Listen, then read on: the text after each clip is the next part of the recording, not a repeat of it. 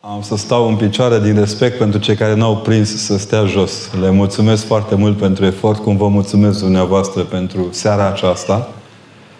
Uh, trebuie și eu să-i mulțumesc domnului primar. Să știți că în o relație personală ne-a adus împreună un, un profesor universitar de la Sibiu, domnul profesor Manolache, este cel care a intercesat întâlnirea, dar ea era pregătită de ani buni.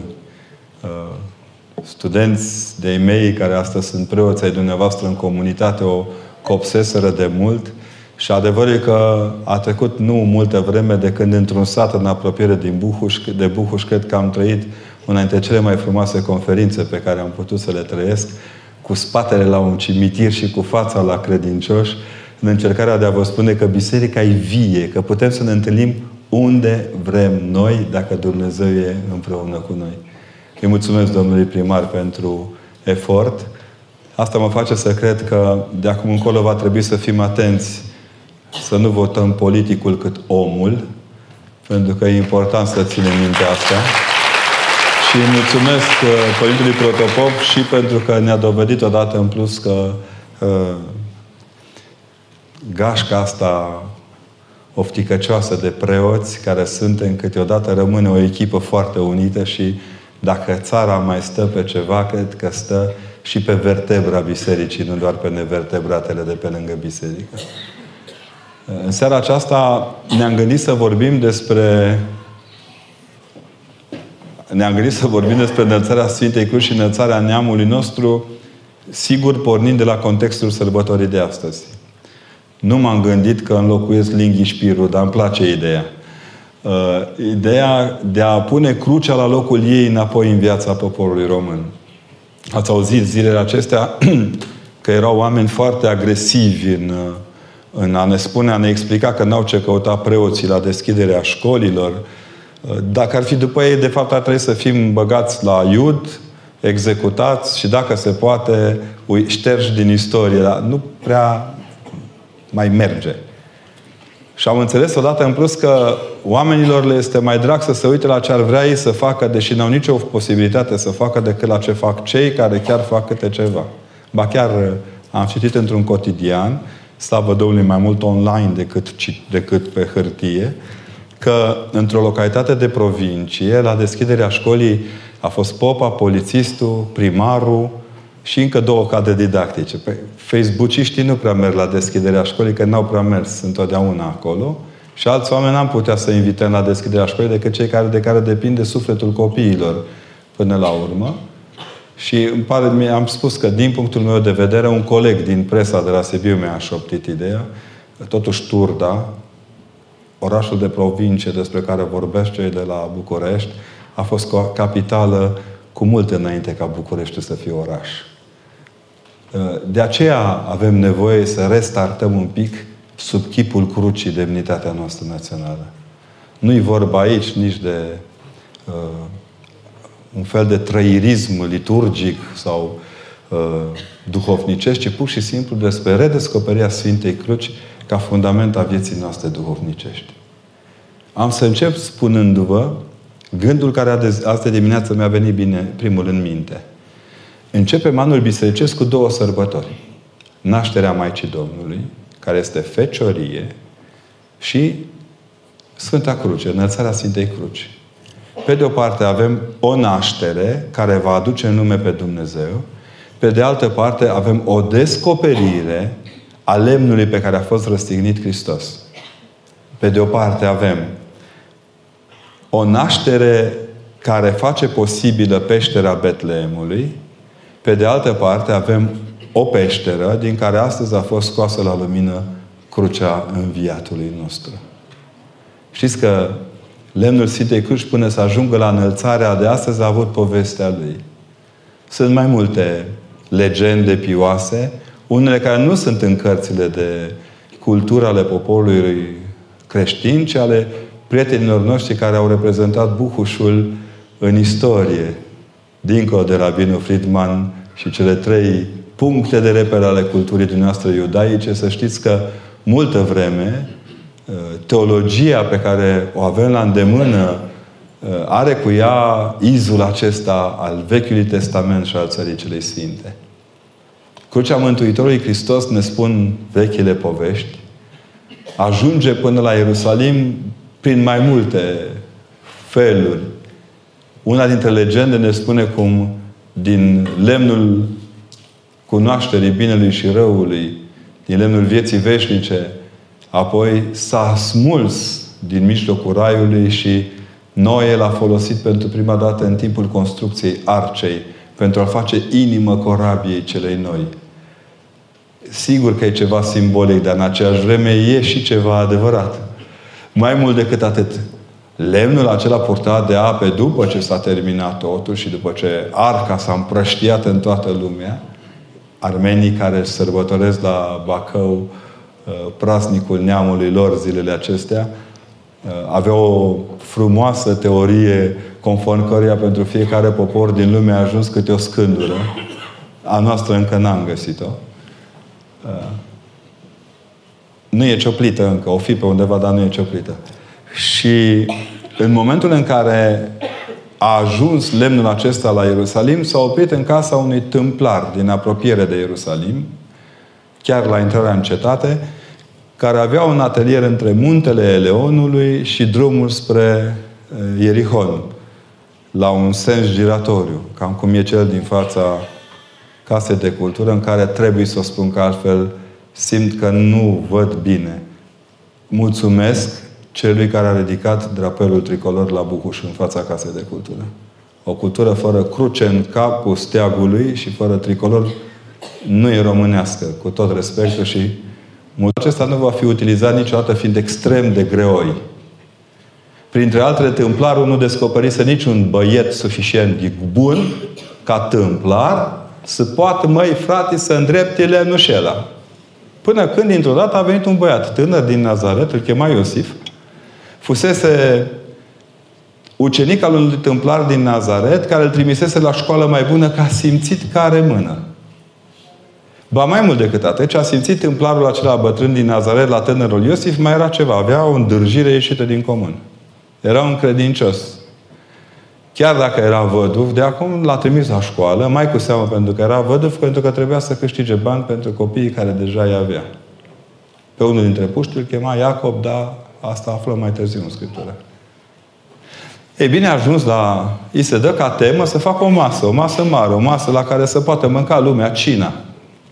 Și se dau cele două bârde imposibil de ridicat de jos, fiind convins că nu o să reușească, doar că îndârjitul lucrător din Nazaret s-a apucat și a făcut masa posibilă. A unit cele două bârne, le-a pus una lângă cealaltă, i-a făcut picioare și a predat-o ca lucrare de gradul întâi în, în tehnologia lemnului.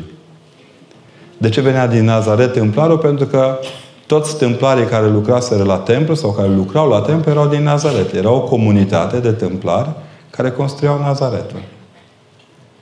Oprim aici povestea asta și mergem la cealaltă, care ne spune că lemnul Sfintei Cruci, fiind date de greu, de fapt, a mai avut un, un drum în cetate și a fost pus rădăcină, l-au, au strâns cele mai bune lemne din țară pentru a construi templul și lemnul acesta foarte greu n-au avut unde pune decât prag la poarta de aur, ca să țină la un moment dat în construcție construcția porții. Și când au terminat construcția, l-au luat și l-au dat deoparte. Călcaseră pe acolo mari arhierei când au simțit templu și toate celelalte, dar lemnul nu mai era semnificativ. Povestea ne spune că atunci când s-a cerut lemn, cel mai greu lemn din cetate, pentru a fi purtat de Mântuitorul Hristos, fiul bătrânului templar și-a adus aminte că are în, în spate, în depozit, cel mai greu lemn din Ierusalim. L-au luat, l-au crăpat încă o dată și l-au dat să fie purtat de condamnatul la moarte. Până astăzi, cei care participă la un tur corect al Ierusalimului constată că, într-adevăr, dinspre Mănăstirea Sfintei Cruci, acolo unde se păstrează cealaltă legendă despre ivirea lemnului Sfintei Cruci, până la locul unde Domnul Hristos a fost răstignit, s-au descoperit inclusiv de, uh, rămășițele unui depozit de lemne în care se poate întâmpla să fi avut loc povestea aceasta. Cealaltă poveste ne spune că tulburat de venirea potopului, noi a făcut un gest luând cu el pe trupul lui Adam. Un trup al lui Adam care, fiind pe moarte, ar fi trebuit să fie vindecat pentru că toți îl credeau nemuritor. Nu era așa, tocmai mâncaseră din pomul cunoașterii binelui și răului și stricase uh, viața. Și atunci se roagă de semn să plece înapoi în rai și să aducă de acolo, dacă se poate, niște sămânțe să fie supraviețuitor. Au adus trei semințe. Dacă erau după cei din Moldova noastră de peste prut, una era o sămânță din măr, una de busuioc și alta dintr-un cedru bătrân. De unde nostalgia paradisului când mirosim merele și busuiocul? Ele miros a rai întotdeauna. Bine, până să le injectez astea cu de toate, pe vremea când mâncam mere și nu ne umflam ca pepenii, uh, merele chiar miroseau a rai. Eu sunt convins că mai aveți câte un măr către drumuri, așa, și într-un cimitir unde ne sărută morții pe frunte cu câte un măr de genul ăsta. E bine, a venit în grabă, a pus semințele în gura lui Adam și a turnat apă din Iordan în speranța că ele vor, îi vor face bine lui Adam. Adam murise între timp, este îngropat, doar că din gura lui se ridică la suprafață lemnul, amestecul acesta între cele trei esențe care aveau să fie crucea Mântuitorului Hristos. Sigur că sunt povești, de-aia vă și plac. Dar poartă în ele atâta tandrețe, atâta suavitate, atâta metaforă. Iar România astăzi, zic eu, suferă din lipsa de metafore frumoase. Ne înjurăm grabnic. Uitați-vă la știrile de pe... la titlul știrilor. O lovitură groaznică, dobărătoare, toți, toată lumea împotriva tuturor. Să ne călcăm unii pe alții în picioare. Biserica vine și vă spune pace tuturor. Lemnul acesta al crucii, indiferent de unde a venit, avea să fie purtat de Domnul Hristos și avea să poarte pe sine zdrobirea cărnii Lui. Ne întoarcem undeva, dacă vreți, în vinerea patimilor și încercați să vi-L închipuiți pe Mântuitorul Hristos carne tocată pe o bucată de lemn. Asta era Hristos pe cruce. Îl pictăm noi cu un prosopel de jur împrejur că ne e jenă nouă de ce proști am fost, știți? Eric Schmidt, cel care a scris Tanti Roz și uh, Evanghelia după Pilat și Ibrahim și florile din Coran, spune la un moment dat că în sine crucea este prilej de scandal pentru noi pentru că ne arată ce am făcut cu omul care ne-a iubit cel mai mult. Presupunând că nu credem că e Dumnezeu, ceea ce e greu, da? Presupunem. De fapt, și dacă ar fi fost om, rămâne omul care ne-a iubit cel mai mult. L-am atârnat de un lemn. Ecce omul. Dar nu arată că ăla e omul, ci uitați-vă cum sunteți ca oameni. Zic un cuvânt greu, dar e valabil. Un fel de măi nesimțiților, cam așa. Nesimțitorilor. Voi nu vedeți că ăsta e Dumnezeul vostru? Cam așa sună.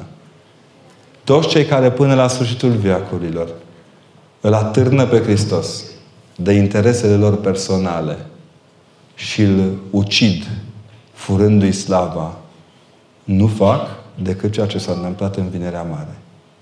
Lemnul acela, îndată după ce Hristos Domnul este dat jos de pe el și trimis către groapă, este aruncat în spatele Golgotei într-o cisternă de apă din care romanii își beau apa. Se gândeau evreii, pe bună dreptate, că le spurcă apa romanilor. Numai așa să-i oftice. Ajuns și acolo, au trecut sute de ani. 300 și un pic.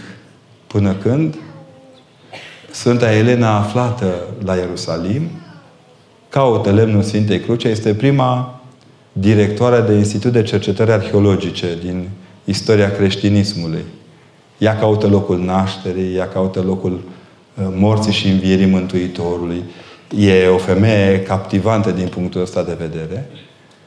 Se vede că e mamă de împărat. Și, vedeți, o mamă de împărat descoperă lemnul fiului împăratului. În valea din spatele Golgotei, coborând adânc, au descoperit lemnul crucii. Era la fel de greu și la fel de dificil de dus. Deschid o paranteză pătrată. De foarte multe ori aud în peregrinările mele cum uh, distinși cercetători uh, în uh, tot felul de științe cunoscute doar de ei, se întreabă de unde are biserica atâtea bucăți din lemnul Sfintei Cruci și oamenii se închină cu atâta patimă la atâtea bucăți din lemnul Sfintei Cruci. Ei cred că noi luăm lemnul Sfintei Cruci cum luăm pulpa porcului de Crăciun. Adevărat că sunt fire din lemnul Sfintei Cruci și îndrăznesc să spun, de vreme ce era cel mai greu lemn de pe pământ, înseamnă că era și mare și avea și de unde să izvorască mai mult lemn. Și o paranteză rotundă, se spune că undeva în istorie, un domn cu bani a plecat să se închine la Ierusalim. Avea prieten în sat pe cel mai sărac om din sat. Se mai întâmplă câteodată. Și săra, îl întreabă pe sărac, ce vrei să-ți aduc de la Ierusalim? Ăsta, om credincios, nici una, nici două, adu-mi o bucățică mică de lemn în Sfintei Cruci. Deși știți că nu se vinde la farmacie, sunt câteva lucruri acolo. Și a ajuns înapoi spre casă, a stat ăsta 2-3 ani, că așa se stătea în vremea asta. Acum urcăm în avion, mâncăm două kebaburi la Ierusalim și ne întoarcem spre, vai, am fost într-o evlavios pelerinaj. Na. Ce facem nu e fără îndoială, e foarte bine, dar e insuficient. Adevărul e că trebuie să tăcem din gură tot drumul ăla puțin care facem prin Ierusalim ca să auzim ce ne spun pietrele. Dar noi... Știți cum se știe că au intrat românii la Sfântul Mormânt, nu? Și pe corabie, când să ajungă acasă, și aduce aminte bogatul că a uitat să ia o bucățică de lemn pentru fratele lui bolnav. Ceva, ai de capă, mă, ce mă fac acum? Pac, a luat brișca, o tăia din corabie, o bucățică acolo de pe mantinelă, a pus-o într-o pungă frumoasă, cu tot felul de striații pe ea, cu o perluță pe ea și i-a dus-o săracului. Săracul, bucuros, a închinat, a pupat-o și ca să nu o piardă sau să nu se strice, a îngropat-o lângă geamul lui. Minunea a fost mare pentru că la câteva zile a ieșit un lăstar, la câteva zile a crescut un pomișor, după încă vreo câteva zile a crescut un pom și pomul a început să înflorească și a rămas înflorit. Bogatul nu știa cum să calce mai atent în situație să nu se întâmple ceva, până când, în ziua în care se pregătea să moară prietenul lui, a trebuit să-i spună, dragul meu, te rog frumos să mă ierți, te-am înșelat. Nu era nicio bucată din lemn, din lemnul Sfintei Cruci. Și pomul și-a scuturat florile. Orice lemn în care credința noastră așează crucea, e un lemn care înflorește. Când eram noi mici ăștia, generația pe care nu suportă ăștia tineri, și nici bătrânii văd că, era un cântec, reînflorește lemnul porții pe unde treci, pe unde vii. În fața dragostei și a morții cu toți redevenim copii. Dacă punem reînflorește lemnul crucii pe unde treci, pe unde vii, exact același lucru se întâmplă. În fața crucii redevenim copii. Ce ne spun de fapt cele două praznice? Ale nașterii Maicii Domnului și ale înălțării Sfintei Cruci? Ele sunt capetele vieții Mântuitorului Hristos, capetele istorice. E un fel de cruce născută înainte de cruce și un fel de maică rămasă în viață mult după moartea Maicii. De fapt, amândouă ne arată spre Betleem. Fără nașterea Mântuitorului Hristos în Betleemul iudeii n-ar fi putut să fie Maica, Maică și Crucea, Cruce. Asta ne spune, de fapt, sărbătoarea Înălțării Sfintei Cruci, că se apropie Crăciunul. Că nu mai e mult. Că dacă suntem atenți, din 15 în 15 în 15, mai avem 2 de 15 și începem să zicem o ce veste minunată. Pentru că Biserica trăiește din cinzecime în cinzecime. Ia calculați. 14 septembrie plus 50 de zile. Să vedeți ce vă dă. Nu vă spui. Și de fiecare dată locul acesta al pogoririi Duhului Sfânt peste biserică aduce înaintea ochilor noștri fecioria Maicii și crucea răstignitului. Ieri le povesteam unor prieteni că pentru, în, în limbaj mimico-gestual, cel puțin în Franța, gestul pentru Isus Hristos este simplu. Încuiatul care ne-a descuiat. În modul acesta se face binecuvântarea unei țări cu mâinile rănite de cuie. Acum, pe de altă parte, mai e ceva. Eu când eram student în teologie, eram foarte șocat că vorbesc cu crucea. Ca și cum ai vorbi cu peretele. Bucură-te, cruce, bucură-te. E un obiect până la urmă, nu? Dar îi vorbești ca unei persoane vii. Ce face vie crucea? Învierea Domnului Hristos. Cei care spun că biserica, în general, dar biserica ortodoxă e misogină, uite că de fapt prăznuim îndată după nașterea Mântuitorului Hristos învierea Domnului o prăznuim cu femeile. Una dintre teoriile care ne spun de ce femeile și nu bărbați este foarte simplă. Bărbații vedem timpul ca o curgere spre moarte. Tot timpul suntem temători să nu murim, să ne lăsăm casa fără acoperiș, soțiile fără soț, copiii fără tată. După 40 de ani deja intri în alertă cu toate beculețele. Dacă ne vedeți disperați pe bărbați după 40 de ani, de aici ni se trage. Bine, se trage și mai dinainte, dar o ascundem mai bine că suntem tineri, supli, nu se văd chiar toate. Bărbații văd timpul îmbătrânind. Femeile văd timpul născându-se. Ele trăiesc mai întâi din nașterea pe care o aduc, prin care aduc om pe lume și măsoară timpul de la o naștere la alta. Orice femeie întrebi, ea spune, tinerețea ei este povestită între nașterile copiilor săi. Vă dați seama că bunicile noastre aveau 11 copii? Mamă, ce ti- aveau 11 tinereți. Aveau tinerețe fără bătrânețe și viață fără de moarte. Acum când facem jumate de copil, uh, pardon, un copil, că nu putem face jumate, dar când facem un copil, tinerețea noastră e una singură și se duce ușor. Femeile văd astfel scurgerea timpului spre naștere. Ele când ne spun că Hristos a înviat, dau strigătul pe care l-au zis la maternitate când plânge copilul. Trăiește. Ce ne spun ele este de fapt că trăiește. E, legați feminitatea de cruce care ne spune că de fapt Hristos trăiește.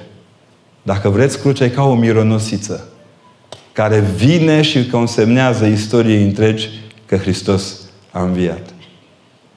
Și acum mă întorc, întorc către poporul român. Pe vremea când înălțam mai ușor crucile decât le înjuram, în vremea în care mănăstirile erau locuri de taină și raiuri, precum Runcu și Ciolpanii, și nu pierdeam vremea prin bodegi și la televizor, aveam în noi tăria necesară unei verticalizări permanente a vieților noastre. Dacă stai să te gândești, niciodată și niciodată în altă situație nu ne-am înlocuit ostașii cu mercenari ca să moară pentru noi. Și primul război mondial, și în al doilea război mondial, noi am murit pentru ale noastre. Niciodată și nicio situație n-au născut altele în locul mamelor noastre. Și n-am chemat bunici din afară ca să fie bunici pentru copiii noștri. Am aflat dintr-o carte că bunicile sunt doamnele care poartă obligatoriu ochelari și din când în când își scot ochelarii și din când în când își scot și dinții. Ca să poată să-și pupe nepoții. Și umblă întotdeauna cu două prăjituri în buzunar, una pentru nepot și cealaltă tot pentru nepoți. Zice, se îngrașă de obicei, dar nu suficient de mult încât să nu se aplece să le încheie și retrile copiilor. De fapt, cu pierderea crucii, noi ne-am pierdut o generație. O generație în fața care n-am făcut plecăciunea de cuvință pentru a putea să mergem mai departe cu fruntea sus. Ce înseamnă restaurarea prin crucea unui popor este simplu. Verticalizarea a tot ceea ce înseamnă vocație. Ne ascundem după deget de la moartea fetei din Caracal toți, dar de fapt, din nefericire, Caracal e toată România. Și cam toate instituțiile României. Subliniez toate. Și să nu mă ascund să spun că și în biserică avem destule cefe groase și nesimțite care n-au ce căuta în preoție și în slujire. Am ajuns să ne temem unii de alții mai mult decât ne temem de scaramușul de servici. Că pe ăla îl folosim ca să-i abțiguim pe alți, nu pe noi. Am uitat să ne creștem în vocație copiii.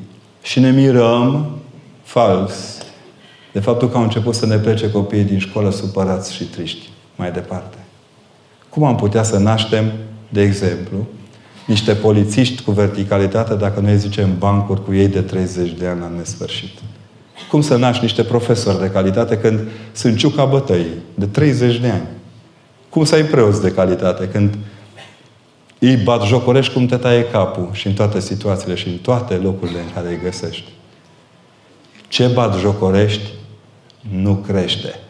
Să știți că e vorbe de la Buhuș. Am aflat-o eu într-o carte de proverbii moldovinești. Ce bat jocorești nu crești. Hăi, de aceea, dacă vrem să începem de undeva, este important să ne redescoperim firea bună a crucii din noi. Sfântul Maxim Mărturisitorul spune că după înviere totul se cere după cruce. Adică tot ce vedem e după cruce. Vă dau un singur exemplu. Pe vremea când nu aveam termopanită cronică și ne puneam geamuri la casă, puneam geamuri care aveau pe ele cruce. Dimineața te trezeai și vedeai lumea prin cruce. Și lumea te vedea prin cruce. Acum, zgomot să nu fie. Deși la ce termopane chinezești luăm noi, zici că intră camionul prin casa ta când trece prin lângă. Apoi, când tăiai mămăliga, nu cu cuțite din, oxide, din, o, din oțel inoxidabil aduse de peste mari și țări toate făcute în China, puneam sfoara, tată, și când tăiai sfoara, cu mămăliga cu sfoara, o tăiai sub semnul Sfintei Cruci. Dar vreau să vă zic un lucru. Mămăliga nu se tăia niciodată cu fir de mătase. Ori cu ăla de in, tors bine, ori cu ăla de cânepă, care nu se vindea pentru pita când o tăiau ai noștri. Dumnezeu să mă ierte și când o frângeau o frângeau în patru mai întâi și apoi dădeau fiecărui om din casă. Apa când se bea, se închina. Laptele când se mulgea, se închina. Nu spun că avem nevoie de acum să închinăm chiar toate. Nu pot să închin țigara, de exemplu. Binecuvântează, Doamne, bricheta și pe robul tău. Sună prost. Sau nu mai zic nimic, că vă dau idei. Dar în mod cert, în mod cert, toate se cereau după cruce. Vă mai dau un exemplu care pentru mine personal a fost important în viață. Crescut de niște adventiști în copilărie, mergeam la o mătușă de-a mamei din Maramureș, oamenii aceia aveau un respect care nu era doar al lor, era în întregi regiuni, ba cred că și al României, ei mai bătrâni, cred că vă aduceți aminte, că niciodată fărămițile de pită nu cădeau de pe masă. Erau strânse pentru că pe bobul de grâu era chipul Mântuitorului Hristos. Și făcea exact cam cum face preotul astăzi la liturghie, dacă rămân fărămițe după ce a împărtășit, a adus discul, a adus, mai dă cu degetul odată să fie sigur că nu prinde în antimis, care oricum e și pentru asta, să țină în el dacă s-a desprins vreo fărămiță de e, trup al Mântuitorului, dar să nu rase nimic acolo. Noi nu mai știm ce e pâinea de mult, că o cumpărăm ușor prețul când crește, nu, aproape că nu-l simțim, pentru că nevoia de pâine e mai mare decât prețul pâinii. Știți? Despre pâine, prima dată în Scriptură, se vorbește la Cartea Afacerii când se spune că în sudoarea pâinii, frunții tale vei câștiga pâinea cea de toate zilele. Și imediat virgulă, punct și virgulă e în text de fapt, și pământ ești și în pământ vei merge. Pâinea e alimentul prin care am fost consemnați că suntem muritori. de al aducem la veșnică pomenire. Colacul este rupt la marginea gropii. Pentru că e pâinea care ne aduce aminte de moarte. A trebuit să se întrupeze Domnul Hristos. Unde? La Betleem, care este casa pâinii. Să se întrupeze Domnul Hristos, care este casa pâinii, să o înmulțească după Matei în vreo două rânduri, ca să reînvățăm că pâinea este pâinea vieții, cum Domnul Hristos se numește pe sine. Eu sunt pâinea vieții. Până la urmă, pâinea e făcută din grâul care moare și care dă bob în următoarea recoltă. O moarte care învie. Și atunci pâinea devine semnul morții care învie, adică al învierii. De aceea și pâinea era făcută după cruce. Și nunta era făcută după cruce. Acum e făcută după cum te tai capul. Ce se alegea prima dată la o nuntă pe vremuri? Mireasa. Acum să aleg nașii. Să fim siguri că plătesc amenda la timp. Dacă se poate să fie român care lucrează în Italia, Spania sau Germania. Să reziste la șoc. Mai înainte te întrebai ce pune pe cap mireasa. Acum te întrebi ce măsline să pui pe masă, ce scobitor, care e poziția corectă a scobitorilor pe masă, ce sală e liberă, de am ajuns vieții copii să stea la coadă la sală, nu la nuntă. O să ziceți că sunt rău. Știți că nu sunt. Și mai cu seamă mai e un lucru. Pe vremea când se trăia după cruce, oamenii înțelegeau foarte bine ce fac. Știau, de exemplu, un lucru pe care noi astăzi aproape că l-am uitat. Că pânza aia de in bătut la băiat și de in mai subțire la fată, deveneau după, ace- după aceea cămașa de nuntă a feciorului și voalul de pe fruntea miresei, adică acelei unse de mir. De acolo era mir și mire. Că pânza de mir, în care luai copiii pe vremea aceea, nu se spăla, ci se păstra până în ziua nunții. Pentru că nunta avea ca fundament botezul și mirungerea, adică așezarea în taina Bisericii lui Hristos. Cuvântul soț și soție a apărut târziu. La nevastă cred că a apărut printre dinți. Muiere e în limba latină și înseamnă exact ce înseamnă și astăzi. Dar legau între ele lucrurile. Lumânarea de la botez îl luau și duceau pe copil toată copilăria la împărtășanie noaptea de înviere și o mai aprindeau odată la cununie. Când nu mai era socotit copil, până în momentul în care lumânarea se păstra în spatele icoanei și de aceea unele icoane până astăzi au în spate niște cercuri de lemn. Și după aceea le luau și mai aprindeau o singură dată când mirele de altă dată redevenea copil. Când redevine mirele copil? Când e pus în legănelul ăla de lemn de la sfârșit și se cânte ca să-i fie somnul lin. Grigore Vieru zicea, cu morții trebuie să te porți precum cu copiii.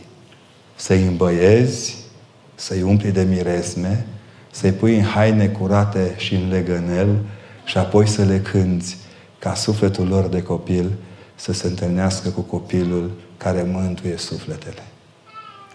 Aleluia! Nu mai auzim de astea. Acum avem pompe funegre cu, proces, cu servicii integrale. Adică răspund și de înviere oamenii ăia. Faceți contract cu dânsii, da? Și că servicii complete, funebre, unde ori fi alea, nu știu, te învie la sfârșit și gică, gata, piesă, hai acasă.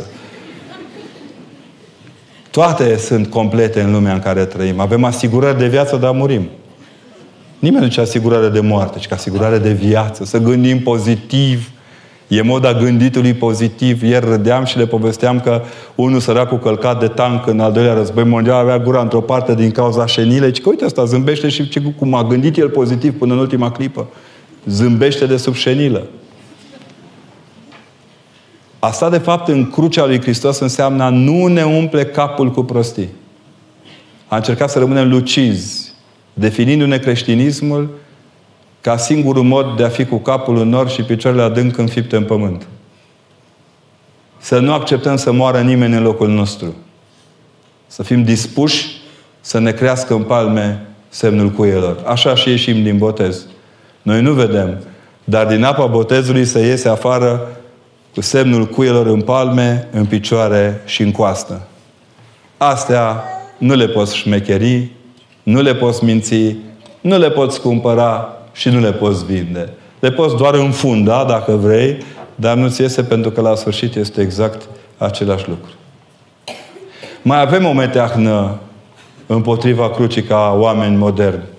Am să vă zic sub formă de glumă că am auzit-o și eu de curând și mi-a plăcut. Se spune că un eschimos din țara care vrea domnul Trump să o cumpere, a plecat spre sud, spre Europa, pentru că era sătul. Să tot mănânci file de balenă, uh, ceafă de focă, adică te, ți se ia. Azi că și noi din când în când schimbăm ceafa de porc cu mititei, că ni se apleacă totuși, adică atâta ceafă. Și ajuns el undeva pe teritoriul european, undeva probabil în nordul Franței, cel mai probabil, ajunge și descoperă în sfârșit un lac înghețat.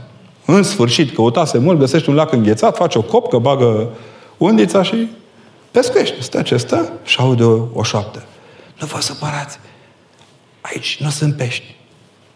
Se uită în stânga, dar nu vede nimic. Merge, mai face o copcă, mai aruncă o dată momeala. Se aude și nu vă supărați. Aici nu sunt pești. Și păi cum, domnule, un lac înghețat fără pește ăsta nervos? Nu se poate. Merge mai încolo un pic, dă încă o copcă, aruncă momeala iară.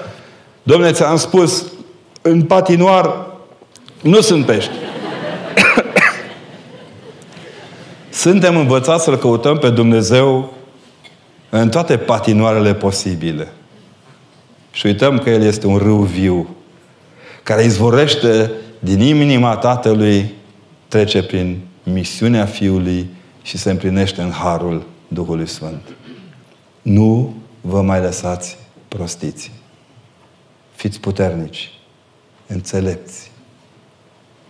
Se spune că o femeie a fost dusă, a ajuns deja în fața porții Raiului și Sfântul Petru acolo a zis, bună ziua, bună ziua, ce bine ați venit. Pentru a putea trece dincolo, trebuie să împliniți 100 de puncte, targeturi. Că e la modă. Sigur, 100 de puncte. Zice, să vă spun, zice, da, începem. Am fost credincioasă soțului meu, mi-am crescut cu frică de Dumnezeu copiii, chiar dacă nu mi-a ieșit într totul, dar m-a străduit. Am avut grijă de oamenii din jur. Pa, să uite, Petru, ce da? 2,5 puncte. Și pe sigur, dar am dat săracilor, am protejat bolnavii, am 3,5. Zice, păi, de mine am... Femeia așa dus, am fost în fiecare zi la liturghie, m-a rugat. 4, 5. Hai, 5. Fai de mine, Sfinte Petre, ea săraca și trecuse toată viața deja. Ce fai de mine, Sfinte Petre, n-am, n-am să mai ajung niciodată la 100. A, ar mai fi ceva, zice, am dat și câte o supă din... 5,1. Și Sfinte Petre, că nu mai am nicio șansă, numai mila lui Dumnezeu mă mai scoate de aici. 100 de puncte treci.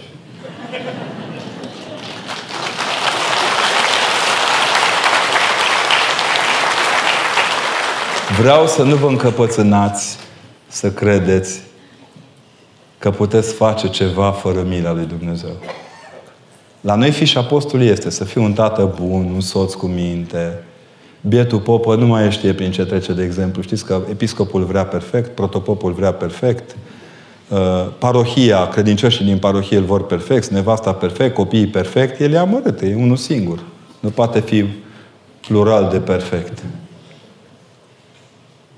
Așa e cu toți în viață. Să ne dăjdim în mila lui Hristos. A ne dăjdi în mila lui înseamnă a ne așeza la picioarele crucii și a privi cinstit către cruce. A înțelege că din cruce izvorăște taina mântuirii noastre. Mântuiește, Doamne, poporul Tău și binecuvintează moștenirea Ta. V-ați gândit că suntem moștenirea lui Hristos? Că de fapt atunci când vorbim despre cruce, și neam, nu vorbim neapărat doar despre cei care au buletine de buhuși. Vorbim și despre cei care au temeiul acesta al botezului în Hristos, al morții și învierii cu El. De aceea vă rog, readuceți-vă crucea în inimi.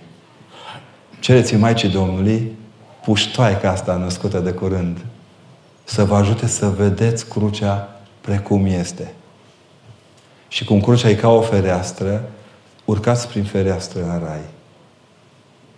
Am învățat zilele acestea o rugăciune nouă care mi-a plăcut foarte mult la binecuvântarea pâinii. Se spune într-o comunitate a Sfântului Petru din, din Emaus, din Țara Sfântă.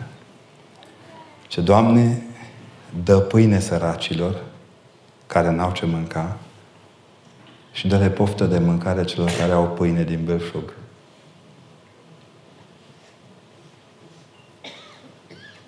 Se pare că cei care au pâine din belșug nu mai au poftă de mâncare și aruncă pâinea aiurea. Întoarceți-vă la obrazul creștinului. Cereți-vă înapoi botezul. reactivați-vă rănile făcând să înflorească în cruci. Și nu vă mai temeți.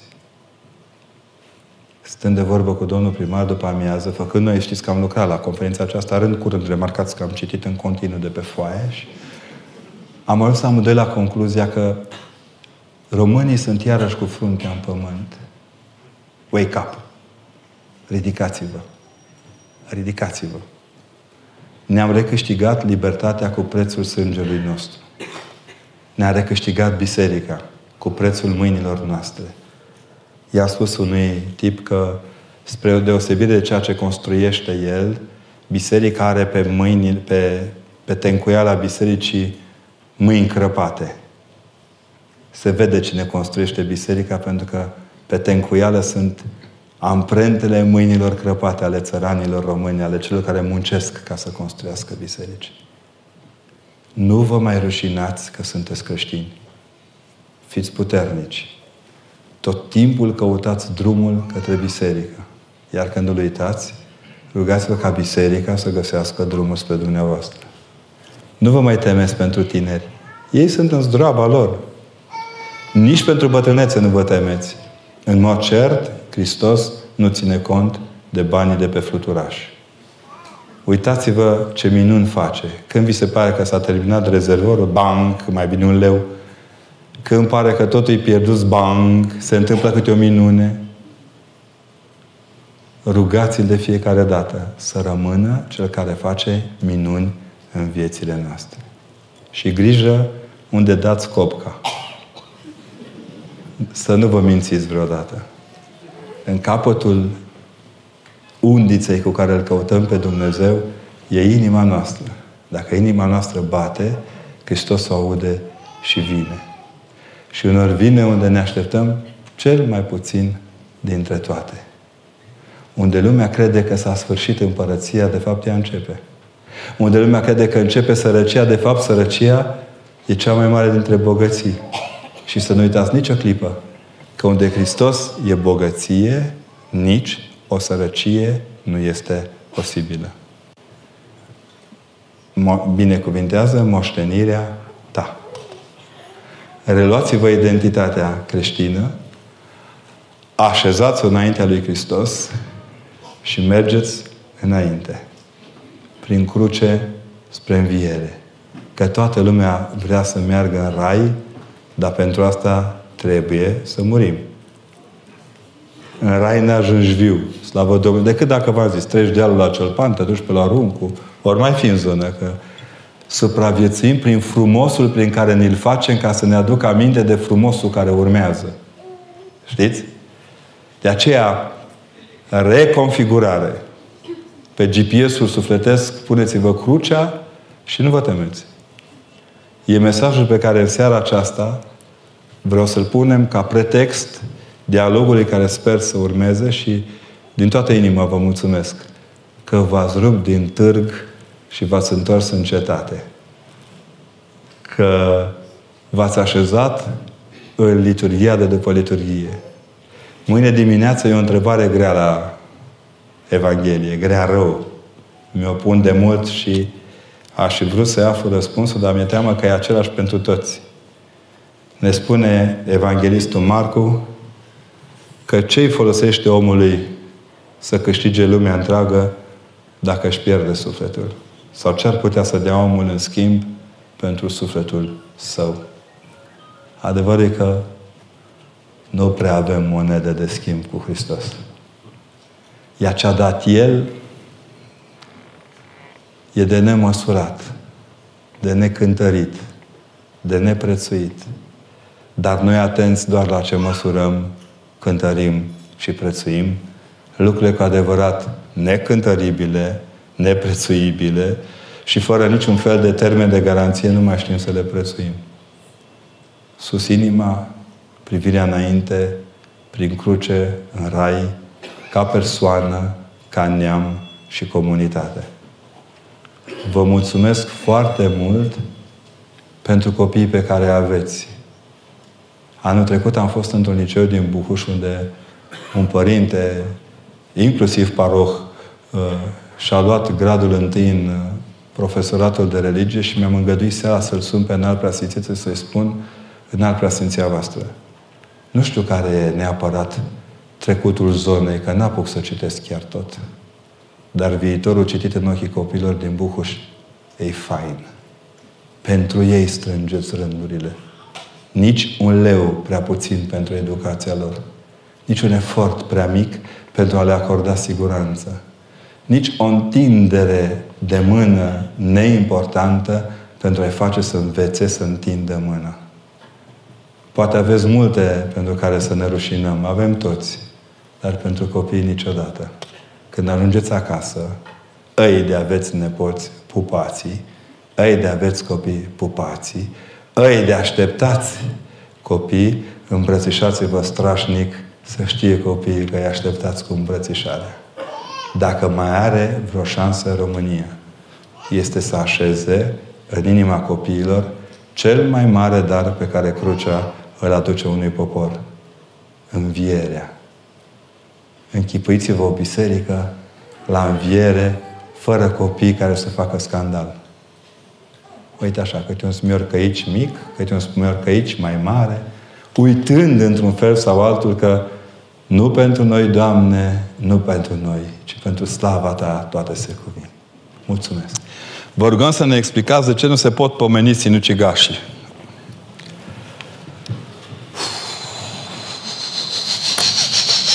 Mai trece trenul prin Bucuș. Tre- acum trece. Uh, e jumătate falsă întrebarea. De foarte multă vreme, Biserica și-a pus problema aceasta a pomenirii celor sinuciși în situații speciale. Cei care, de exemplu, au suferit de boli mentale sau... Avem un sinucigaș celebru, de fapt, pe care îl pomenim cu foarte multă cu foarte, multă, foarte mult respect. Dacă mă gândesc bine, avem vreo 2, 3, 4, 5, 6 în poezie românească, în filozofia românească, în... Nu e așa de obtuză biserica cum pare, dar ea atrage atenția prin nefastul înmormântării și nefastul pomenirii, nu încurajează repetabilitatea actului. În ultima vreme, sunt rânduieri speciale pentru înmormântarea sinucigașilor care nu erau înainte. Au fost altă dată prin secole în urmă în biserică, acum nu sunt, nu erau, acum s-au reactivat. Dar uh, rămâne o problemă de atitudine. De exemplu, dacă într-o comunitate moare un tânăr de liceu, sinucigându-se, și toți copiii care vin la mormântarea lui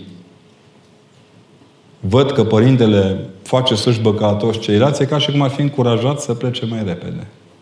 Știu că vă doare sufletul de copilul dumneavoastră. De farmacist. Nu mă duceți cu nasul, că știu unde am venit.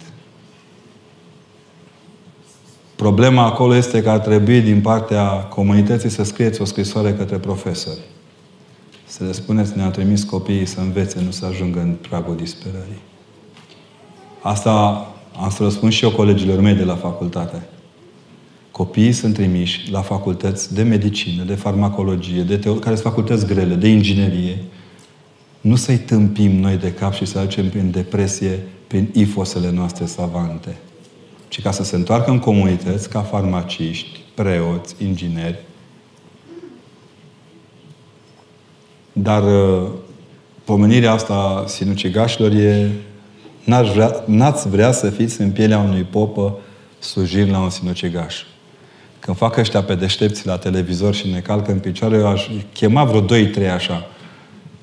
Când e mortul mai în putere și fierbe el în sicriu acolo și toată lumea fuge din jurul lui că miroase de trăznește și preotul are chipul neschimbat, rămâne liniștit, cu minte, duhovnicesc. Chipul lui trebuie să exprime nădejdea învierii, nu-și permite nimic, nicio aluzie. Pe de altă parte, mai e o problemă pe care moral mi-o pun de fiecare dată. Am înțeles că nu-i pomenim pe sinucigași din nevoia aceasta de a nu propăși într-un fel sau altul imaginea lor, dar eu vă întreb pe ăștia care conduc atâmpiții și intră în câte o mașină și mor. Pe ăștia azi am intrat în Buhuș prin urechile morții. un puștan, să nu zic alt cuvânt urât, ca un dement, că n-avea nicio logică în ce făcea, depășea în fața celorlalți, se vroia mai repede, l-am prins undeva la sensul giratorul, chiar aici în față am vrut să mă dau jos, să zic, băi, nu suntem obligați noi să murim ca tu să pari că ai adrenalină. Prea devreme și prea puternice mașini le luăm copilor necopți pe care avem în dotare. Și nu-i vorba aici doar de băiatul unor somități sau de fata unor somități, inclusiv ai noștri. Cum, de exemplu, vă spune pe fiecare pachet de țigări că fumatul dăunează grav sănătății și vă arată uh, ficațe viscerați, plămâni, nu vă mai sperie nimic, domne. Continuăm să fumăm, sinucigându-ne lent, ca să urmezi de alte produse care, sigur că pot dăunea grav sănătății, în condiții satisfăcătoare. Mai îngropi câte unul care are nasul roșu și după ce a murit. Știți? Și faci din el gospodarul sat. Uneori așa e, că una. Dar e un sâmbure de adevăr în ce am spus. Gândiți-vă la ce am spus și mai povestim noi altă dată. Cum să avem măsură când vrem să strângem pe cineva de gât? Uh,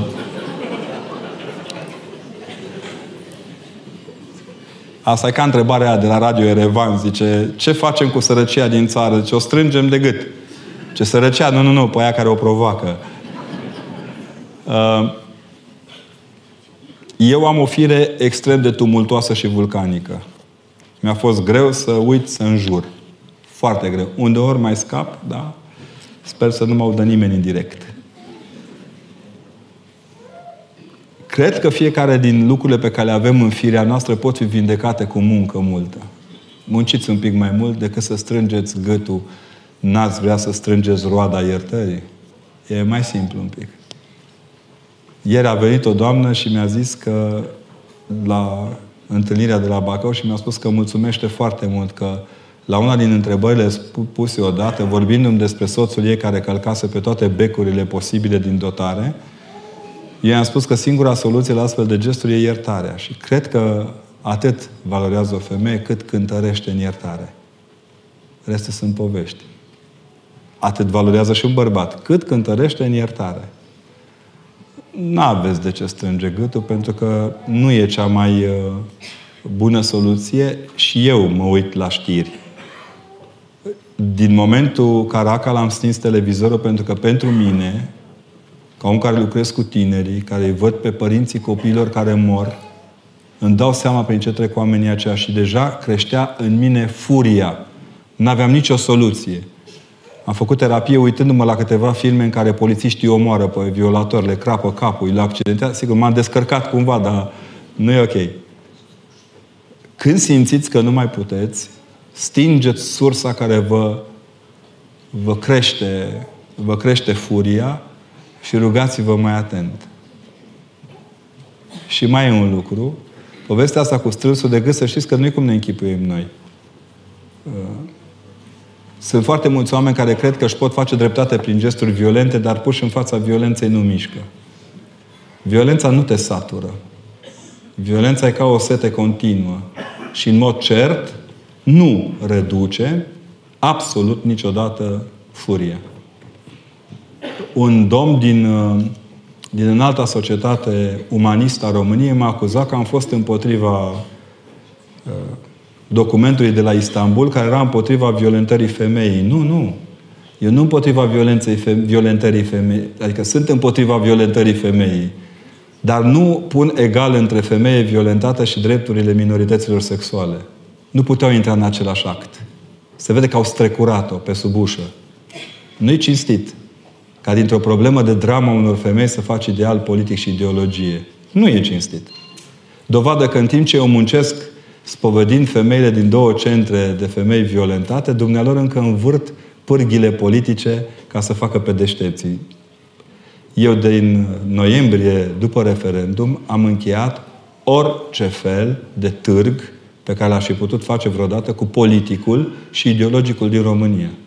De-aia mi-am suflecat mânecile și îmi pare rău că nu puteți fi în 20 septembrie la Sibiu să veniți să vedeți ce centru de zi pentru oamenii care suferă de cancer și fac radioterapie deschidem. Nu e mare, Dar e ceva.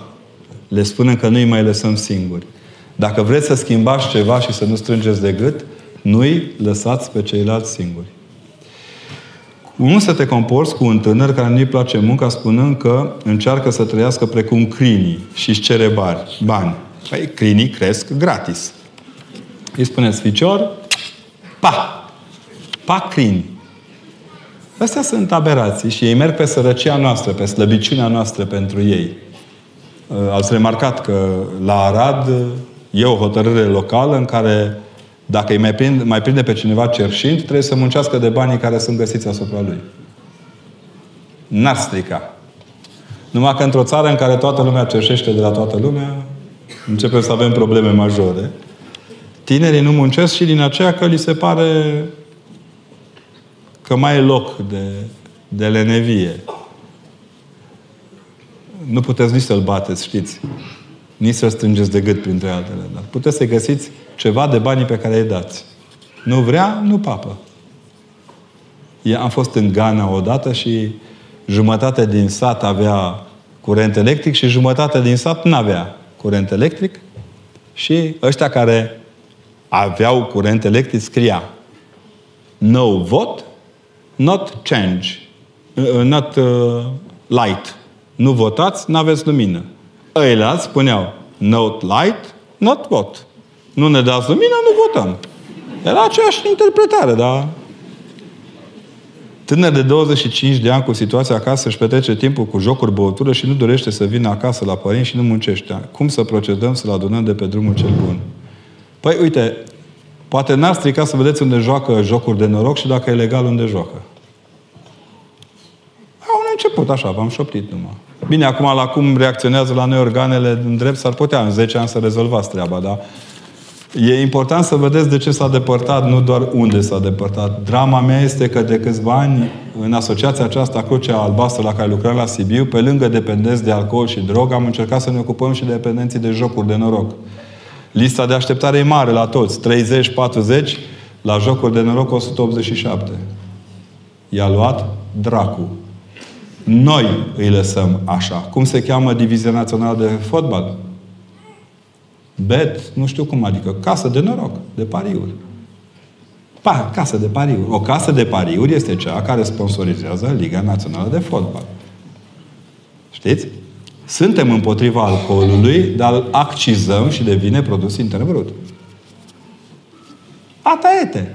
Și scriem după aia așa cu uh, un soi de fariseism social, consumul excesiv de alcool dăunează grav sănătății. Pe bune, da un pahar de țuică băut și aflat la volan, nu dăunează grav sănătății. Când intri în stâlpi, te simți bine în stâlp, adică e o, o bucurie. Dai cu capul în stâlp, ai ce mă bucur, dar doar am dat în stâlp. Decât ca să vorbim în limbajul culților. Suntem farisei și parșivi. Ăsta e adevărul. Suntem neatenți la nevoile reale ale copiilor la fiul dumneavoastră sau la tânărul acesta de 25 de ani, când spuneți cu situația acasă, înțeleg ce vreau să ziceți, înseamnă că excesul de bani al părinților a dăunat grav educației lui. Știți cum se crește un nesimțit, nu? Dându-i bani cu nesimțire. Spuneți-ne ceva de regulile înmormântării și luxul care se face acum și cheltuială. Păi nu vă obligă nimeni. Până acum se plângeau că popii iau bani la înmormântare. Ia uitați-vă cât ia popa, poate că ia și popa, că dacă are copii de crescut, cu ce să-i crească? Că n-am văzut tuburi de aer prin... Că copii, toată lumea la școală, copiii popii, luați oxigen. Da? Ardealul e un pic mai așezat și vă recomand să folosiți corect, Părintele Protopop și părinții să folosească corect regulamentul bisericii, în care comitetul parohial își asumă responsabilitatea finanțării parohiei. În Ardeal știți că așa e. Dacă comitetul parohial fixează prețurile, nu-ți convine, na, ce să faci? Oricum nu lasă popa neîngropat. Fițele le-a făcute. Au găsit și ei câte o știre din Oltenia, una din Banat și au făcut din ele Bairamo și dacă ar ști lumea câți nu îngroapă instituțiile statului și îi lasă prin frigidere uitați și după ani de zile îi băgăm în groapă, atât să zicem ciocul mic și joc de glesne, cam așa. Dar în principiu, eu cred că regula este următoarea. Omul smerit nu face înmormântare mare. Omul orgolios, nu zic al doilea cuvânt că urât și începe cu prost, uh, și neatent la, la finalitatea, până la urmă, tot viermii te mâncă. Și dacă faci colaci de 8 metri, și dacă îi faci de 2 pe 2, și dacă nu-i dai. Și mai e ceva. Asta arată odată în plus că suntem niște excesivi. Am nimerit eu într-o parohie odată, eram pe post de cască albastră, știți, ăștia care intervin la meciuri dure. Și când s-au ridicat la parastas, la masă, băi, nu înțelegeai care e mortul și care e viu. Deci, când ridici oamenii beți de la masa de parastați, vomiți pe crucea lui Hristos. Punct. Să vă rămână în cap. Să vă rămână în cap. Dacă mai cultivați beția ordinară, inclusiv a preoților câteodată, sunteți de vină. Sunteți de vină. S-au dus niște credincioși la Patriarhul Teoctist. Reală, reală. Hot news. Și au zis Părintului Patriarh, Părinte Patriarh, zice, uh, preotul nostru care ne l-ați adus acum patru ani, domne, e bețiv, domne, e, domne, ne ia bani, domne, se comportă anapă, da, domne. Ce băi, când vi l-am adus, era bețiv? Nu. Vă lua banii când l-am adus? Nu. Nu. No. Îl iau înapoi când mi-l aduceți cum vi l-am dat. Mai e și vina comunității, nu numai omului, știți? Nu cultivați beția la parastase. Belșugul. Știți că de la parastas, dacă te ridici cu burta plină, risc, risc să cazi în groapă. Așa, mai bine, mai ușurel, așa. Eu, ca preot, de la duhovnicul meu și recomand părinților slujitori. Recomand, așa am învățat și mi-a prins bine. Recomand niciodată preotul nu are ce să caute cu să bea public. Nu există așa ceva. Un popă care bea cod la cod cu credincioși nu e preot, domne. E șeful barului, bodegar. Ce o fi vrea, ce o vrea el. Nu e preot. Sau care mâncă din trei străchini, când restul la mormântare mâncă dintr-o jumătate de strachile. Popa Hulpa. Ăla nu e popă, domnule, unul care și-a arătat cariera. Trebuia să se facă orice altceva. Nu zic meseria, că și așa suntem de rute săraci. de e o chestie de gingășie. Parastasia e cea mai gingașă dintre mese. Un fel de pupic pe obrazul mortului. Vă rog. Vă rog.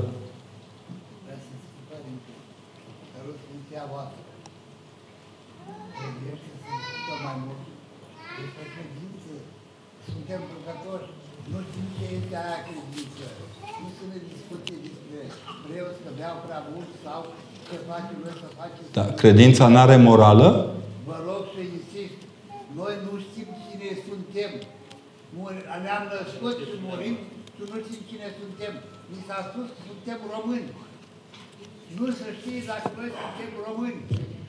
Din cauza că Dumnezeu n-a făcut un om cu român. A făcut un om cu o femeie. România este numele țării, a noastră este numele de om. Noi, oamenii din România, noi, oamenii din Bucea, am, am spus și eu că nu toată lumea are buletin de bucuș.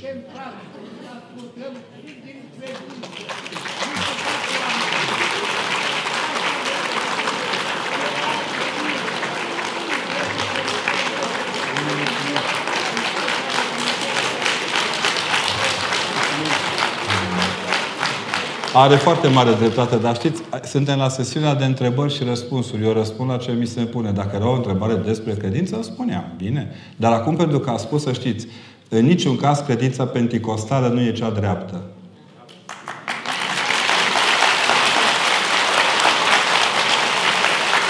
Nu avem cum să petrecem toate subiectele, de aceea, vedeți, valoarea bisericii stă și în preoției parohii. Întrebați-vă parohii care predică, propovăduiesc, pictează biserici ca să învățăm din toate. Biserica întreagă este o școală din care învățăm. Dacă deschidem ochii. Dacă suntem atenți la mesaje. Dacă ne creștem corect cordialitatea cu biserica. Dar revin, pentru a avea credință, credința naște și morală, inclusiv civism. Dacă se reproșează ceva Bisericii Ortodoxe în ultima vreme, că nu crește în civismul credincioșilor. Serios? Ați auzit îndemnuri la ucidere în biserică sau la alcoolism sau la curvie? Beți, bă, bă, toți, îmbătați-vă că ne ajută Dumnezeu. Nu e așa. Confuzia pe care o avem de înfruntat nu privește doar măsura credinței, ci și măsura moralei noastre. Dacă vrem să fim mărturisitori ai credinței, trebuie să o facem și prin faptele noastre, care sunt fapte care au ca fundament morala. Era o întrebare odată dacă un ateu convins poate să facă binele și răspunsul era poate Dar cine a văzut vreodată un ateu convins? În tinerețe nu făceam cruce pentru că pândeau că nu aveam voie, ceva de genul ăsta. Acum, da, sunt două. Acum avem la demână toate mijloacele să propun. Da, noi ne-am rupt într-o oarecare măsură de frumusețea propriei noastre credințe. Știți, când eram băgați cu spatele în zid, vedeam ieșirea. Acum când toată lumea e la ieșire, nu mai vede zidul, cam așa. Uh, urmăriți atent ce puteți face, nu ce nu puteți face. Bucurați-vă toate lucrurile pe care le puteți face, nu pe cele care nu le puteți face. Uh, m-au întrebat copiii de ce ne facem cruce. Eram la o școală și am spus simplu. E ca și atunci când dai mâna cu părintele. Să rămână părinte? Da, îmi da mâna. Eu sunt necul la părintele protopop să trăiți. Cu Hristos cum să dai mână? Decât făcându-ți cruce. Da? Ca și cum ai da mâna cu Domnul Hristos. E simplu. Vă rugăm un cuvânt despre icoana Maicii Domnului, sporirea minții. Unde o găsim? Mă întrebați despre un lucru pe care nu-l găsiți și cred că trei sferturi din sală nu știe despre ea. E o icoană pe care eu am primit-o și eu, un dar de la niște prieteni din, din Moldova. Uh, toate icoanele Maicii Domnului sunt pentru sporirea minții. Când te uiți la Maica Domnului, îți dai seama că ai nevoie de foarte multă minte ca să înțelegi ce a făcut ea. Știți? Uite, de exemplu, ne spunea uh, fratele că uh, nu știm nimic despre Fecioria Maicii Domnului, că nu înțelegem nimic despre Fecioria Maicii Domnului. Sunt subiecte care sunt asupra Maicii Domnului, pe care le înțelegem doar contemplându-i icoana. Nu toate lucrurile se adresează empiricului sau uh, cercetării uh, metafizice, uh, fizice din viețile noastre, ci o parte celor metafizice. De exemplu, despre Fecioria Maicii Domnului, dacă te uiți la icoana ei, paia aia de la runcu e mortală. Aia trebuie scoasă afară când mai urlă dracii prin cetate. Știți? Să vedeți cum fac toți așa. Să vă uitați că și icoana aceea, ca toate celelalte icoane, poartă pe sine cele trei peceți care vorbesc despre Fecioria Maicii Domnului, despre faptul că naște pe Dumnezeu din trânsa. Le-au trebuit bisericii foarte mulți ani, până la Sinodul 3 Ecumenic, ca să construiască mărturisirea de credință conform căreia cea nepătată, neîntinată, fără de prihană, fecioară este născătoare de Dumnezeu. Nu sunt lucruri ușoare. Cu teologie ca și cu medicina. În urmă cu ceva ani, un medic explica într-o conferință de presă, explica o operație pe care o făcuse unei fetițe. Culmea că e o fetiță din apropiere de Buhuș, dintr-un sat de aici. Și a operat-o și povestea medicul explica în termeni medicali, sigur, ceea ce s-a întâmplat în operație. Și una dintre, sau unul dintre participanții la conferința zice, domnul doctor, vă rugăm acum explicați-ne și nouă ăștia mai proști un pic despre ce e vorba. La care medicul spune, îmi pare rău, dar medicină nu pentru proști. Adică există o limită de la care cuvintele noastre nu ne mai ajută. Când nu ne mai ajută cuvintele, ne ajută tăcerea. Când nu ne mai ajută tăcerea, ne ajută, ne ajută gesturile. Ați văzut cât, câtă, câtă glumă și câtă ironie s-a făcut pe seama oamenilor care merg în genunchi de, just, de jur împrejurul mănăstirii de la Nicula. Un gest preluat din, sigur, din pietatea catolică. Asta este sigur că e așa.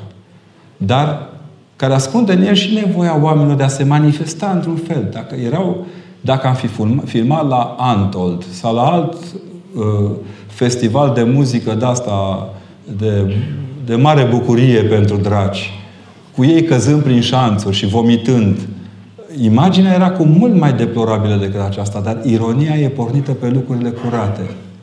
Un om când vrea să strice imaginea unei țări, atacă puritatea țării. Tot ce înseamnă curat. Că necuratul ce să-l mai atași? Că e acolo, e jos, e gata. Este născut antichrist? Știe cineva? N-am aflat. Nu căutați să aflați. Dacă este, vom afla. A devenit e. odată cu Tatăl Ceresc. A devenit doi oameni. Da, da.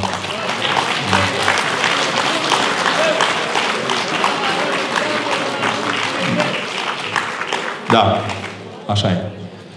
Uh, cred că toată teoria aceasta pe Crist și Anticrist, pe mine ca teolog, trebuie să mă Trebuie să vin, să fiu mai atent la Hristos la, decât la basmele despre Anticristos. Taina Bisericii stă în propovăduirea lui Hristos, nu în propovăduirea dracului. Că în ultima vreme orice dintre oamenii care se simt credincioși să ne amenințe tot timpul cu tunuri, tancuri, mitraliere, avioane, ușurel, Evanghelia nu e despre așa ceva.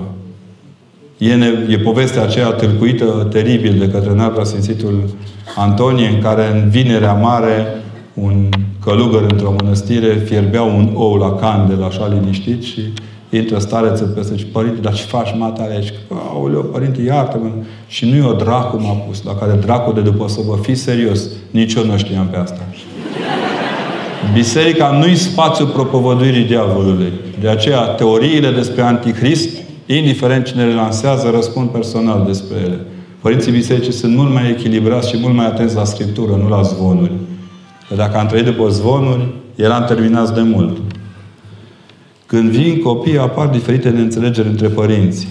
Cum le evităm? Cum îmbunătățim, îmbunătățim relația? Păi fiind atenți la copii. Copiii sunt cei mai buni uh, profesori ai noștri.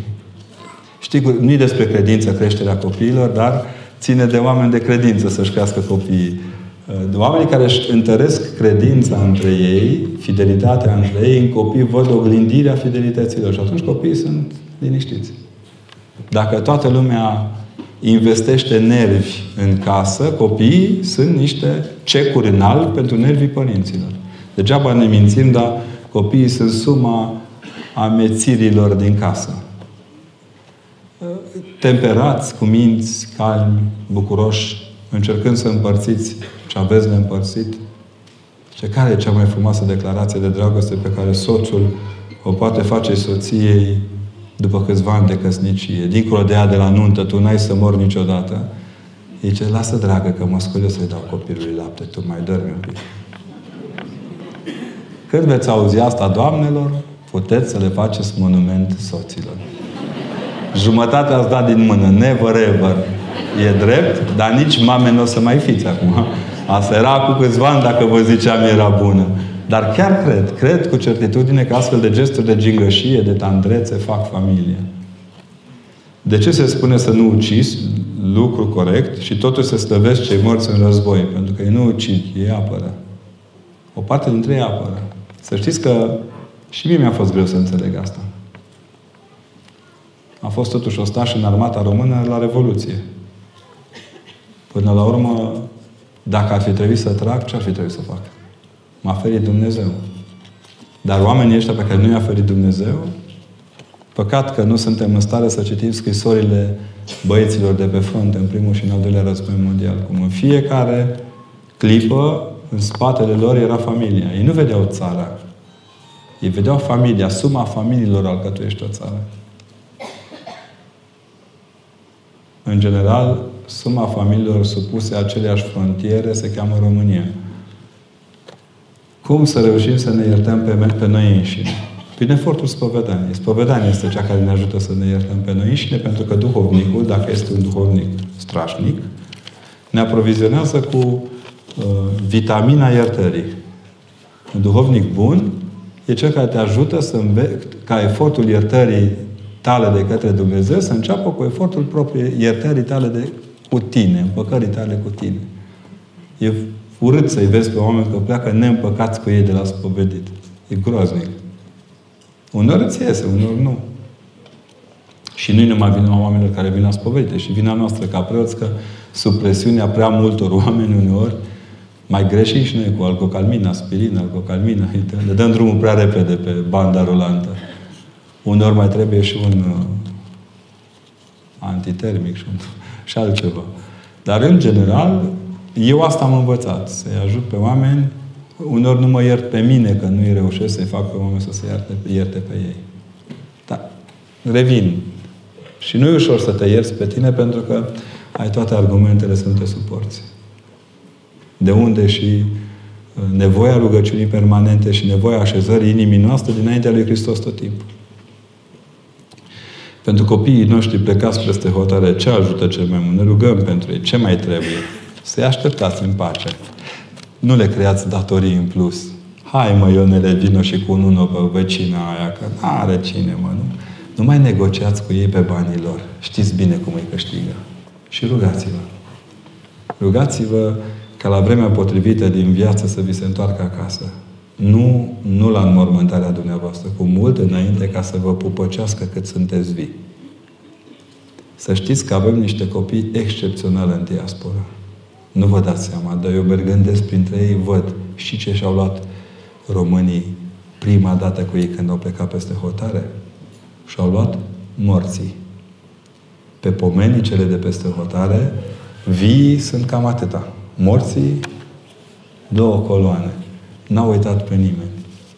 În liniștea de acolo și-au adus aminte tot timpul despre cei care sunt acasă în cimitir. E interesantă imagine. Și mai e ceva. Să știți,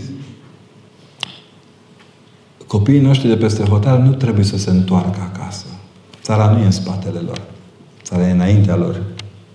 Ei doar vin acasă. Și vin acasă pentru că au unde veni. Le tot spun, suntem în cea mai fericită situație. Vă dau un exemplu. Dacă un italian se enervează pe Italia, unde pleacă? Pa! Un spaniol, dacă s-a enervat pe Spania, unde se duce? Românul s-a enervat pe Italia, pleacă în România. Stă un pic și după aceea se întoarce în Spania. Adică au o posibilitate de a se mișca suficient de mare. Și să știți, să nu vă îndoiți că vă iubesc. Să nu vă îndoiți nicio clipă că vă iubesc. Sau că au uitat. Că nu vă sună, vă spun eu, muncesc de resar capacele. Se aude din țară cum le sar lor capacele acolo. Nu faceți mofturi și nu cereți lucruri care nu vă reprezintă. Ei știu ce să vă aducă. Ei știu ce să vă aducă. Pe nu mă distrează cum se chinuie să aducă mașinile în țară ca să plece înapoi cu ele. Pentru că în fiecare bagaje câte ceva pentru fiecare. Uitați-vă bine. Un pic de ulei lui ăla, un pic de săpună, se strânge, oricum mai vrea. Sunt darnici. Sunt darnici. Când au învățat cât de mult costă munca lor, au devenit extrem de darnici. Incredibil. Și sunt frumoși. Știți că eu îi văd la biserică când se strâng. Sunt niște comunități atât de frumoase, atât de frumoase, simpatici, tare. În urmă cu câțiva ani eram undeva în nordul Irlandei, în Irlanda eram și cu prietenii de acolo și toată ziua mi-au povestit ei ce adevărat că aveau niște, niște magazine super faine. Ce se poate mânca, ce se poate consuma, uh, ce se poate purta ca haine. Totul era perfect. Seara când am plecat cu părintele din comunitate de acolo să așteptăm autobuzele de la Suceava, se apropia Crăciunul. Și am dus, ne-am dus să așteptăm autobuzele care plecau din Suceava către Dublin ca să ridicăm niște cărți pe care mi le trimiteau cei din țară. Când am ajuns, o coadă imensă de români la autobuze. Așteptau cozonacii. Adică e ceva care tot timpul le lipsește. Să știți că în inima mea oamenii ăștia merită toată dragostea noastră. Rugați-vă și așteptați ca să aibă la cine se întoarce, că tot mai place să folosim. Și dacă vin prea târziu și sunteți trecuți în Împărăția lui Dumnezeu, nu fiți supărați. N-am făcut copiii ca să stea cu noi. Am făcut să zboare. E, zborul unora e mai mare decât zborul nostru. Atât. Pe mine m-a întrebat cineva, zice, Părinte, dumneavoastră umblați foarte mult. Zic, măi, eu umblu mult în fiecare zi, când mă duc la liturghie la Ierusalim. Acolo trebuie să ne vedem toți, în Ierusalimul Ceresc. Când tinerile fumează și chiar și bătrâni, sufletul lui Dumnezeu ne-a dat Dumnezeu sufletul la curat, curat și noi îl împuțim. Acum, țigara nu merge chiar în suflet, dar e un pic de adevăr în ce spuneți. Mi se pare nedrept să dăm vina tot timpul pentru tineri, pentru toate prostiile pe care am trecut și noi. Nu, eu zic, încurajați-i să-și vadă finalitățile și ei vor înțelege din asta foarte mult. Când m-am uh, hotărât eu să mă apuc de fumat și băgam mâna în foc, n-am să mă las niciodată, că așa sunt băieții în tinerețe. Cred că nimic din ce li se întâmplă atunci nu poate fi evitat pe viitor. Tata, care nu era... Era frizer de profesie, a venit la mine și esteticule, te-am văzut, te-am mirosit că ai început să fumezi, țineți minte cei bătrâni, Snagov era 10 lei 50 și zice, avea cel mai bun filtru în vremea aia și zice, tata spune acolo 10 lei 50, uite, era o cutiuță mică de metal, o farfurie din aia din care mâncam noi înghețată pe vremuri, că acum nu mai știu din ce mănânci înghețată, că au făcut toate formele. Și pune tata acolo 10 lei 50 și te rog frumos să ai grijă. Bine, tata, am înțeles. Mi-a fost o rușine să iau banii aia de acolo. I-a luat fimiu când avea 5 ani, ca să-și completeze colecția lui de monede. Dar eu din clipa aia m-am lăsat cu totul de fumat. Adică e și o chestie în care să nu-l faci pe ăla să se simtă prost când vrei să-l îndrepți. Știți că nu e un examen, nu e un concurs. E pur și simplu o încercare în viața lui.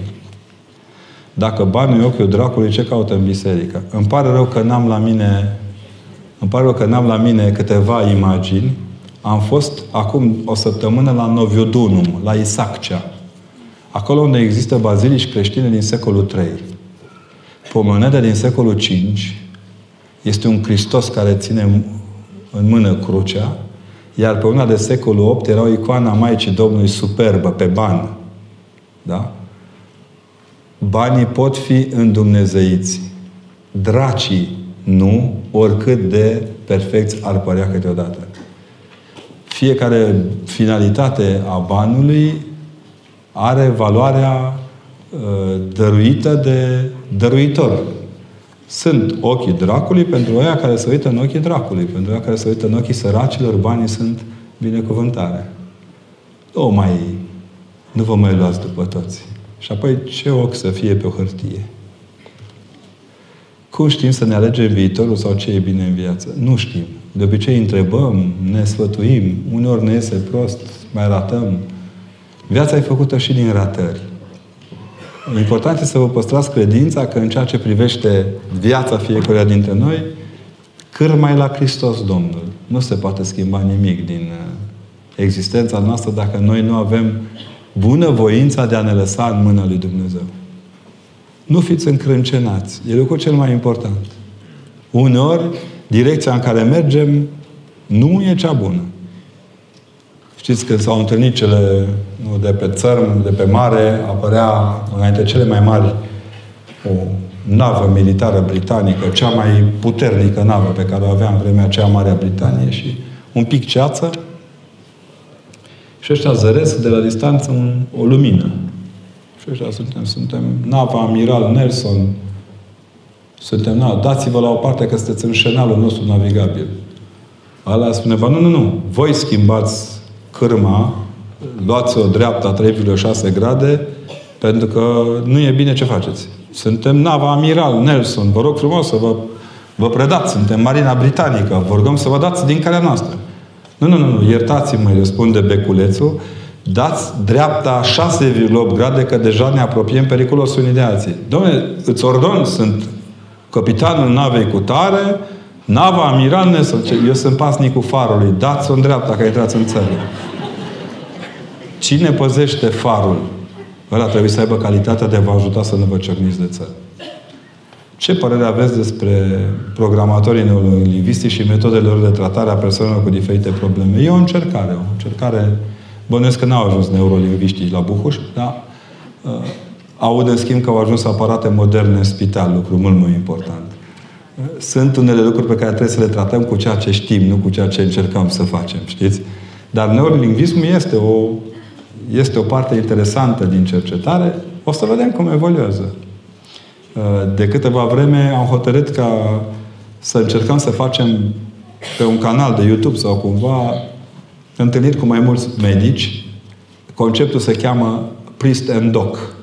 Adică popa și doctorul, cam așa. Uh, pe care să le explicăm oamenilor în întrebări, în întrebări și răspunsuri foarte rapide despre ce e vorba în anumite boli. Și am început cu epilepsia, care e privită, are un status extrem de nenorocit. Adică un om care face o criză de epilepsie, deci știți că oamenii bolnavi de epilepsie, care au convulsii, în boala lor nu se tem atât că fac convulsia, cât că această convulsie le rog pe stradă și toată lumea scuipă pe ei. În încercarea noastră de a dovedi că se poate trăi ce avem de făcut în astfel de situații, trebuie să ne învățăm unii cu boala celorlalți. Asta e. Suntem o societate în care, dacă tot vrem să fim umani, trebuie să învățăm despre boala celorlalți. Eu am trăit să văd un om în stop cardiac despre care toată lumea spunea, lasă-l bă, că e beat. Cunoștințele mele minimale medicale m-au ajutat să înțeleg cum era real într-un stop cardiac. Nu avea nicio legătură cu ce credem noi despre el. Și apoi dacă era beat, ce? Ăia nu trebuie ridicați de jos? Adică suntem într-o societate în care unii sunt puri, alții sunt impuri, ăia puri sunt deștepți. Nu e așa. Uh, neurolingvismul are această calitate, sunt convins, revin. Cred că la Buhuș n-a luat încă autobuzul de la Bacău la Buhuș uh, neurolingvismul, dar în preocuparea unor oameni, s-a descoperit că dacă se merge pe inversul informației cerebrale, se pot modifica, pot apărea modificări pozitive ale unor boli. Sunt convins că e una dintre posibile tratamente. Cine ar crede că, de fapt, cel mai bun tratament cam la toate bolile e în mâna noastră și se cheamă Sfânta Împărtășanie. Dacă noi le vorbim de Sfânta Împărtășanie, e prea simplu. E prea simplu. Dacă le vorbim de sacroterapie, deja încep să se gândească. Dacă le aduce pneumato-sacroterapie, deja wow! De ce adopția este mereu criticată? Ești egoist dacă vrei să adopți mai mulți copii? Nu. E, din contră, eu zic că e binecuvântare. Până la urmă, țineți minte că în Evanghelie avem un copil adoptat. Mamă, iată fiul tău. Acolo e fundamentul adopției. Mamă, iată fiul tău. Sunt oameni care au curajul să înfrunte necunoscutul. Sunt niște mari curajoși. Adopția nu e o chestie de plesneală, să știți. Nu e copilul până e bine și pe aceea îl dai ca sughițat. Și că nu te respectă. Iar între copiii adoptați am constatat că sunt lucruri atât de impresionante în viețile lor încât uh, se vede că Dumnezeu e acolo cu mâna Lui. Uh, am fost într-un penitenciar din țară și când m-am uitat în sală între băieții care erau condamnați unii pe ani buni, să știți că m-a impresionat foarte tare că mai mult de trei sferturi dintre ei mi-au spus că ei n-au tată și n-au mamă. Că n-au iubite la care să se întoarcă. Când ai unde te întoarce, mergi înainte fără sens. De aia faceți tot ce puteți. Când nu pot fi adoptați de o persoană, adoptați ca și comunitate. Am trăit un moment impresionant pentru mine în urmă cu ceva vreme. Tot într-un penitenciar, un nene care era foarte activ în viața de acolo și cânta și picta și când să ies din sală, mi-a strâns mâna ce părinte, dumneata ești nepotul lui Nenea Stoica, așa lui tante Ileana, nu? Da. Dumnezeu să-i odihnească. Au fost singurii oameni care mi-au dat să mănânc vreodată pe săturate. Bunica a murit de 10 ani. Dați-le, mă, fiți lângă ei. Fiți lângă ei. Adopția, revin, e darul lui Dumnezeu pentru unii dintre noi care n-au darul nașterii de prunci. Sau îl au și mai vor. Pentru mine cel mai impresionat, eu cunosc cazul în care oameni care au avut patru copii, când copiii le-au plecat de acasă, au mai adoptat doi. Și au zis, bă, dacă am adoptat doi, îi las doi, sunt o joacă. Am 17 ani, la mulți ani. Voi împlini 18 ani în postul Crăciunului. Doamne ajută! Colegii mei, de Crăciun, colegii mei sunt în vacanță sau cu familia. Pot îndrăzni să cer duhovnicului meu să-mi dea binecuvântare să fac petrecerea în post? Poți, dar nu știu dacă ți iese. Poți. Cine te oprește să te duci să zici, Părinte Binecuvântat, să fac uh, chef cu icre și cu morcov ras? Și... Încearcă. Am să mă rog să-ți iasă.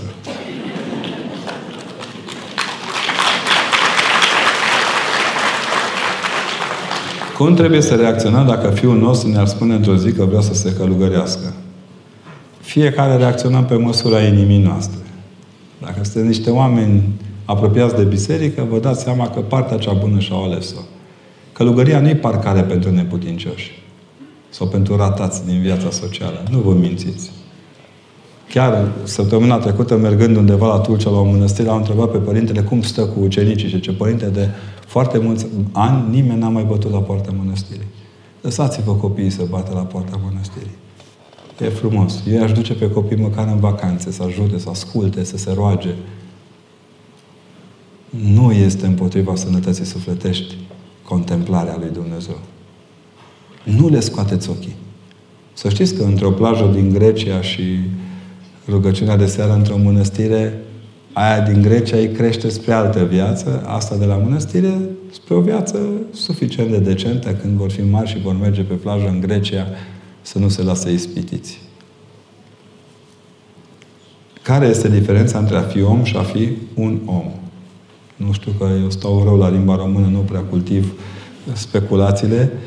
Uh, cred, personal, că între oameni nu sunt diferențe. Sunt daruri care reacționează diferit. Îi auzi pe câte unul că suntem egali în fața legii. Așa este, dar nu și în fața inteligenței. Cât este de, important, este de importantă spovedania? Păi, exersați și o să vedeți.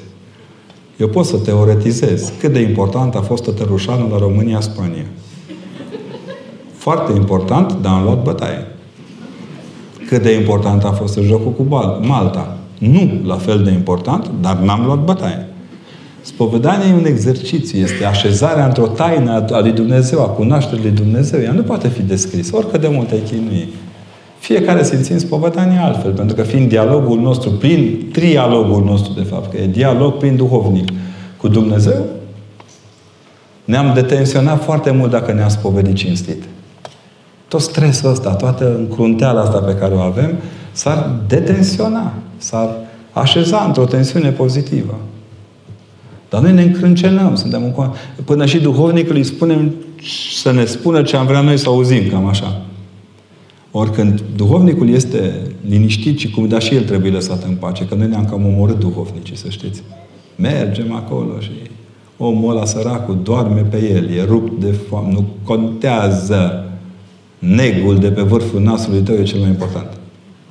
Când mergeți la spovedit, sintetizați lucrurile cu adevărat importante. Și nu mai aburiți pe popă, că îl aburesc toți. Te duci acolo și începi. Păi Adam și Eva, pe vremea când locuiau la Buhuș, n-au stat la Buhuș, dar nu contează asta. Deci când Adam și Eva au început și au făcut și te duci prin Vechiul Testament și îl plimbi pe popă prin citate de parcă l-ar fi handicapat și n-ar ști. Și te duci, te duci, te duci, te duci și la un moment dat îi spui păcatul tău de ascuns printre altele, așa, în speranța că nu aude chiar tot. Nu, lucrurile sunt simple. Spovedania e o chestie față către față, Preotul poate chiar să plece de acolo, liniștit. Iată, Fiul Hristos te nevăzut. Dacă te spovedești pe bune, nici nu vezi pe preot. Ia faceți testul ăsta odată. Am 26 de ani și sunt văduvă de la 22 de ani. Mă gândesc să merg la mănăstire, dar acum am răzgândit. Nu-mi doresc nici să înlocuiesc mirele meu cu un altul. Este bună aceasta pentru mântuirea noastră. Acum, eu zic să vă țineți de pulpana unui duhovnic și el vă va ajuta să găsiți calea. Sunt oameni care își găsesc liniștea pentru că au liniștea deja. Eu vă fericesc că sunteți așa de destinsă după patru ani de văduvie. Asta arată că sunteți bine crescută în Hristos. Purtați-vă de grijă, liniștită, deschideți ochii, sunt multe daruri pe care Dumnezeu le dă, dar asta, păstrării calmului în situații de criză, e fabuloase. Aproape că sunt lecții pentru toată biserica. Mulțumim că ne-ați spus de experiența dumneavoastră. Poate mai învățăm și alții. Dar, în mod cert, rugați-vă și stați lângă un duhovnic, chiar dacă nu vă călugăriți. Era o tânără într-un oraș, pe vremea când Părintele Șmeman era preot la New York și s-a dus la el și a spus, Părinte, zice, vreau să mă călugăresc. Și a spus, Părinte, foarte bine. Ce te duci, te, era, ce ești de meserie? Sunt economistă. Bine, te angajezi la o bancă, lucrezi la ghișeu. Și cât timp? Un an. Și în timp ce ești angajată la ghișeul acela în care vezi sute de oameni și te întâlnești cu mii de situații, între timp n-ai voie să lipsești miercuri, vineri, sâmbătă și duminică de la vecernie și de la liturghie, dacă se slujește în biserica de lângă banca ta. Era foarte aproape. Gata, am înțeles. A pus-o un an să facă asta, după un an, e cum e, părinte, e ok, mă descurc, văd sute de oameni, că bun, acum mai e un lucru, un an de zile, toți oamenii care vin la tine și simți că au probleme, pune-le numele mic și pomenește în fiecare noapte înainte de culcare. Bine, așa am să fac. Dar ea continua să fie în lume. În al treilea an s-a dus la părinte ce, ce zici? Am înțeles, părinte. Liniștea împărăției lui Dumnezeu din tine nu e dobândită doar datorită unui loc.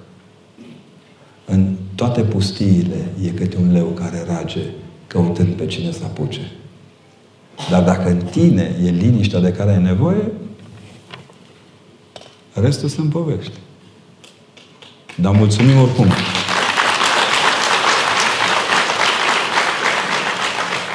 Ce vă rugăm să ne explicați cum ar trebui să procedăm cu cei de lângă noi care sunt sub influența documentarelor, mass media, împotriva bisericii și a preoților, care spun că ei îl iubesc pe Dumnezeu, dar nu merg la biserică. Doriți-le succes. Dacă îl iubesc adevărat pe Dumnezeu, vor ajunge la biserică. Nu poți să iei motorină de la Prozar, să o bagi în rezervă. Motorina o bagi de la benzinărie. Mă rog, sună prost motorul de la benzinărie, dar așa e. Uh, biserica are capacitatea aceasta teribilă de a aștepta. Teribilă de a aștepta. Mergeam la un moment dat la un student de-al meu în vizită și nu avea niciun credincios duminică la biserică. Niciunul. Într-un sătuc orgolios altfel. Și m-a dus, am cântat la strană, ce părinte, dar nu v-a tulburat că nu nimeni. Bă, eu deja văd viitorul aici, biserica va fi plină. Dacă vei continua să te rogi, rugăciunea ta va strânge oamenii. Poate că au treabă cu biserica. Foarte bine. Până la urmă ne trebuie și un antivirus la orgoliul nostru că le facem pe toate bine. Nu trebuie să vă tulbure asta. Biserica tot timpul a fost crăpată în două, arsă, ucisă, decapitată. Ați auzit de vreun mucenic care să fi murit de moarte bună? Nu, adică tot timpul biserica, funcția bisericii este mucenicia. A te răstigni cu Hristos, a trăi cu El. Da, asta e. E o metodă ușurică asta cu mass media. Sunt și lucruri mai grele. Cum ajută pomenirile, parastasele și Sfinte Liturghii pe cei adormiți? În primul rând, le dovedesc că ne pasă. Dumnezeu e foarte sensibil la păsatul de cei care au plecat. Știți? e un fel de întâlnire cu ei. Renunțând, dar unii au spus că parastasul nu are uh, fundamente în Scriptură. Are suficient de multe. Dacă facem bazele doctrinare ale parastasului, înseamnă că suntem chiar pierduți cu totul. Dar ceea ce e important este să înțelegeți că e o mână întinsă nouă de către cei care au plecat. Ia uitați-vă, luați-o sociologic dacă vreți.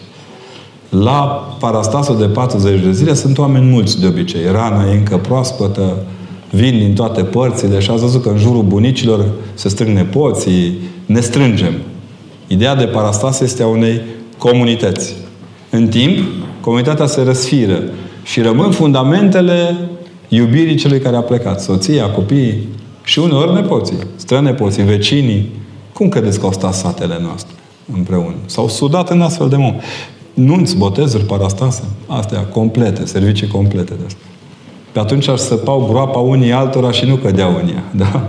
Adică era, în Ardeal există, de exemplu, vecinătățile. Strâși pe grupuri de case, se sprijineau între ei și se ajutau. De exemplu, la o mormântare la care murea mama într-o familie, femeile din comunitate pregăteau mâncarea, pregăteau tot ce trebuia pentru ca femeia să nu, adică cei din casă să nu sufere din lipsă de ajutor. Ne-am pierdut creștinismul ăsta activ. Îl privim de departe. Ați văzut când vrei să dai pomanul unui sărac, preferi un ban decât să mergi să-i cumperi o bucată de salam.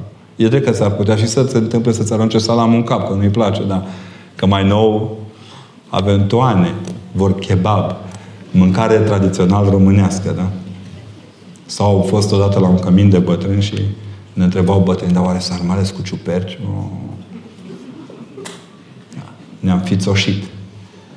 Ne puteți povesti din întâmplările împărătesei Elena când a ajuns la Ierusalim? Nu le știu eu pe toate. N-am fost factul martor ocular. Din tot ce am citit din viața Sfintei Elena, mie povestea care mi-e cea mai dragă e nașterea lui Constantin. Dar o țin pentru mine, că ea nu la Ierusalim. Pentru crucile din biserici se folosește o pătecică din lemnul sfânt al crucii Mântuitorului. Nu. Nu toate bisericile dispun de dragul acesta, dar, în mod cert, toate crucile de pe biserici sunt legate de crucea Mântuitorului Hristos. Semnul crucii are în sine puterea semnului lui Hristos. Oamenii nu știu, dar dracii știu sigur. Știți? Ce s-a întâmplat la ultimul sinod? Doresc adevărul. La ultimul sinod. Asta a fost prin martie. Nu știu că nu a fost acolo. Despre care adevăr vorbiți?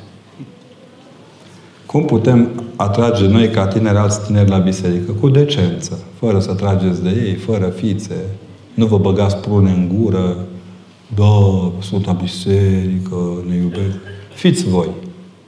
M-am uitat la Ito, la întâlnirea de la noi de la Sibiu. Erau așa simpatici tineri. N-are ce-o treabă. I-am văzut în aceeași vreme la priveghere și la o cafea împreună. N-am, nu i-am văzut fumând și asta trebuie să spun că m-a bucurat foarte mult. Dar m-a impresionat mult. Ne-au comentat unii că în sâmbăta dinaintea în sâmbăta dinaintea duminicii ultimii zile din Ito, am pus compactul să cânte pe scenă și pe Andra. Mamă, ce ne-au mai zis unii păcate. Că trebuia să faceți priveghere. Adevărul că paralel cu concertul, 500 de metri mai încolo în catedrală era priveghere. Cine a fost priveghere, acolo a stat. Tinerilor trebuie să li se dea alternative. Alternative de calitate. Asta e important. Alternative de calitate. Cum trebuie să acționăm sau reacționăm când alți tineri se amuză pe seama bisericii? Zâmbiți, destinși. Biserica suportă. Eu însumi fac câteodată caterincă de mine, caterincă de ceilalți. Știți că umilința e, ține de nu? humor, care e humus, nu? Humus și amor. Humor, dar nu humor. Nu prea e humus, e piatră pe acolo. Da, adică lăsați bucurați-vă că măcar așa bagă biserica în seamă. O, oh, câte iubiri n-au început de la câte o șicanare de genul ăsta. Ești urâtă, tu pleacă de aici. Du-te, bă, în nas mare. De aici pleacă. Dacă te o șicanare din drag. Și mai e ceva, să știți că pe mine mă distrează foarte tare tinerii care... Adică mă supără când tinerii ne critică pe lucruri care nu sunt adevărate. Pe alea când ne critică, pe alea adevărate iubesc. Dacă ne iau la mișto pe chestii am unul care tot timpul spune, bă, voi cu Inchiziția. Așa, gică, obișnuiește-te, la cealaltă secție din biserică. nu e la noi, la celălalt spital. Ce vă deranjează cel mai mult?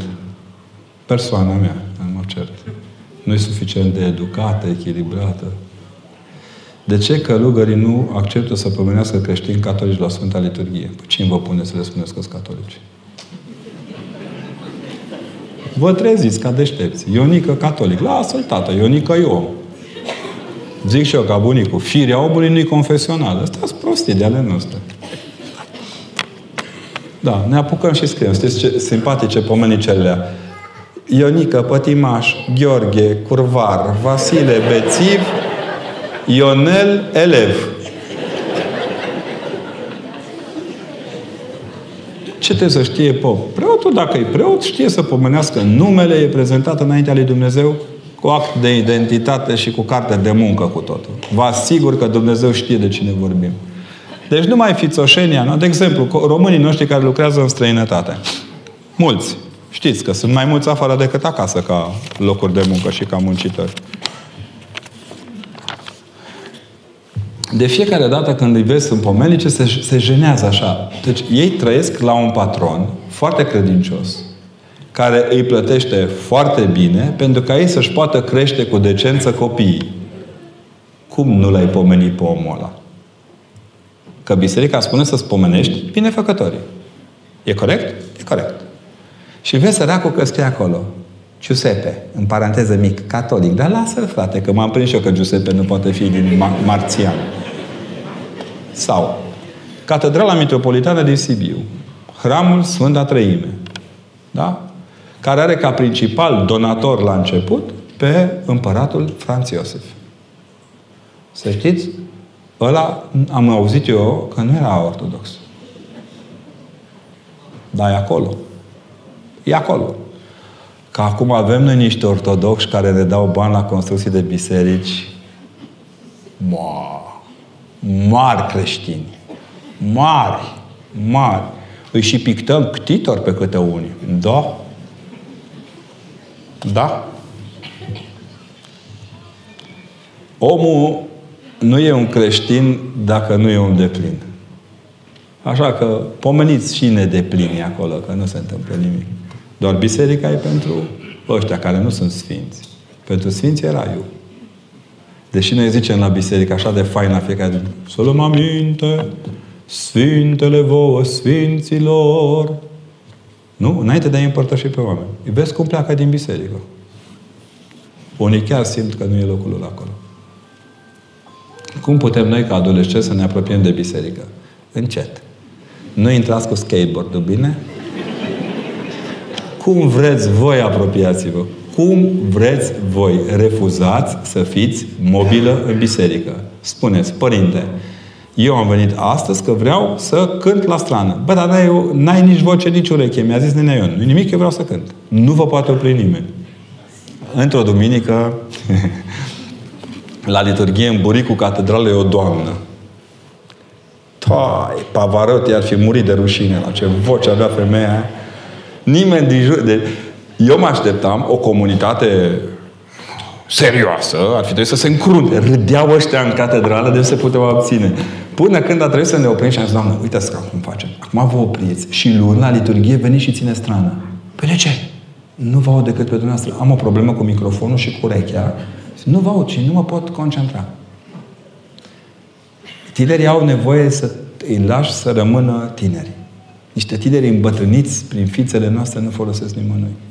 Deci, dragul meu sau draga mea, liniștită, frumos îmbrăcată, cu bun simț și cu prietenie cu părinte, ai ce treabă. Ești primită, ideea că biserica nu are tineri e falsă. Dacă te uiți duminică, am zis că la un moment dat va trebui să facem cercetarea aceasta. De pe filmele doxologiei și Trinității, să luăm ce, cu, ce oameni se împărtășesc la Dumnezeiască liturghie. O să vă uimiți. O să... Și cine poartă copiii mulți care vin la împărtășanie? Nu mai poartă bunicile. Bunicile sunt ocupate cu telenovelele. Dacă duminică dimineața ar fi Elisa, am fi gata. Elif. Neam nenorocit, gata. Sau Soliman Magnificul ăla că ne-a cucerit pe toți. Ha? Fiți mai atenți la oameni și nu sunt probleme, clar nu sunt. Nu trebuie o biserică specială pentru a sau o liturghie. Mai, mai e câte un părinte care zice că ne-ar trebui o liturghie pentru tineri. Păi liturghia, cum e ea făcută, e pentru tineri. Doar că o cântăm ca babele. Știți? Auzi câte una ne, ne, de o jumătate de oră doarme și Duhul Sfânt. Liturgia este foarte dinamică. Doamne miluiește, ăsta e dinamic. Foarte dinamic. I-ați mai auzit pe câte unii că spun că biserica propovăduiește frica. Bă, ați auzit vreun preot în biserică să spună frică tuturor? Înjurați-vă unii pe alții. Ați auzit asta? Pentru frica de sus și tremuratul sufletelor noastre. Nu e la noi. Vorbesc despre lucruri pe care nu le cunosc despre adevăruri pe care nu le stăpânesc. Și atunci că de ce recurg oamenii la sinucidere? Puh, grea întrebare. Cred că un pic dezamăgiți, supresiune. Nu mi s-a întâmplat să văd un om fericit sinucigându-se. Nu mi s-a întâmplat până acum. Vă rog să ne explicați falsitatea afirmației din media vrem spitale și nu catedrale având în vedere faptul că BOR a sponsorizat construirea 45 de structuri medicale. E puțin. 45 e un număr mic. Cred că mult mai mult a sponsorizat biserica. Să vă spun că șoaripa spitalului din Buhuș e făcută în 34 de biserică. Ce Dumnezeu, stați în Buhuș de atâta timp. Sunt lucruri pe care lumea crede că biserica acum trebuie să le facă. E dreptul lor să ne spună. De fapt, soluția e simplă. Și, și. Dacă n-ar fura la construcția spitalului, cum nu furăm la construcția catedralei, am fi niște fericiți. Aventici Segărceanu. Știți? I-am spus unei doamne care a fost foarte ministru de câteva ori, i-am zis, doamnă ministru, vă rog frumos să mă credeți. Dumneavoastră nu vreți să dați bani bisericilor că vă e frică că arată toate satele ca vărate cu șagapia. Și nu mai aveți cum să manipulați oamenii după aia. Că în bunăstare omul nu e manipulabil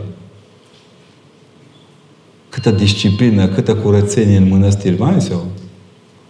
Nu mai zic de mănăstirile din apropiere, că zice lumea că sunt sponsorizate. Părintele Stareț aici prezent, sau Maica Stareț, la fată în sfârșit la priveghere, să la casă dihnește și a rugăciune. Măi, oameni buni.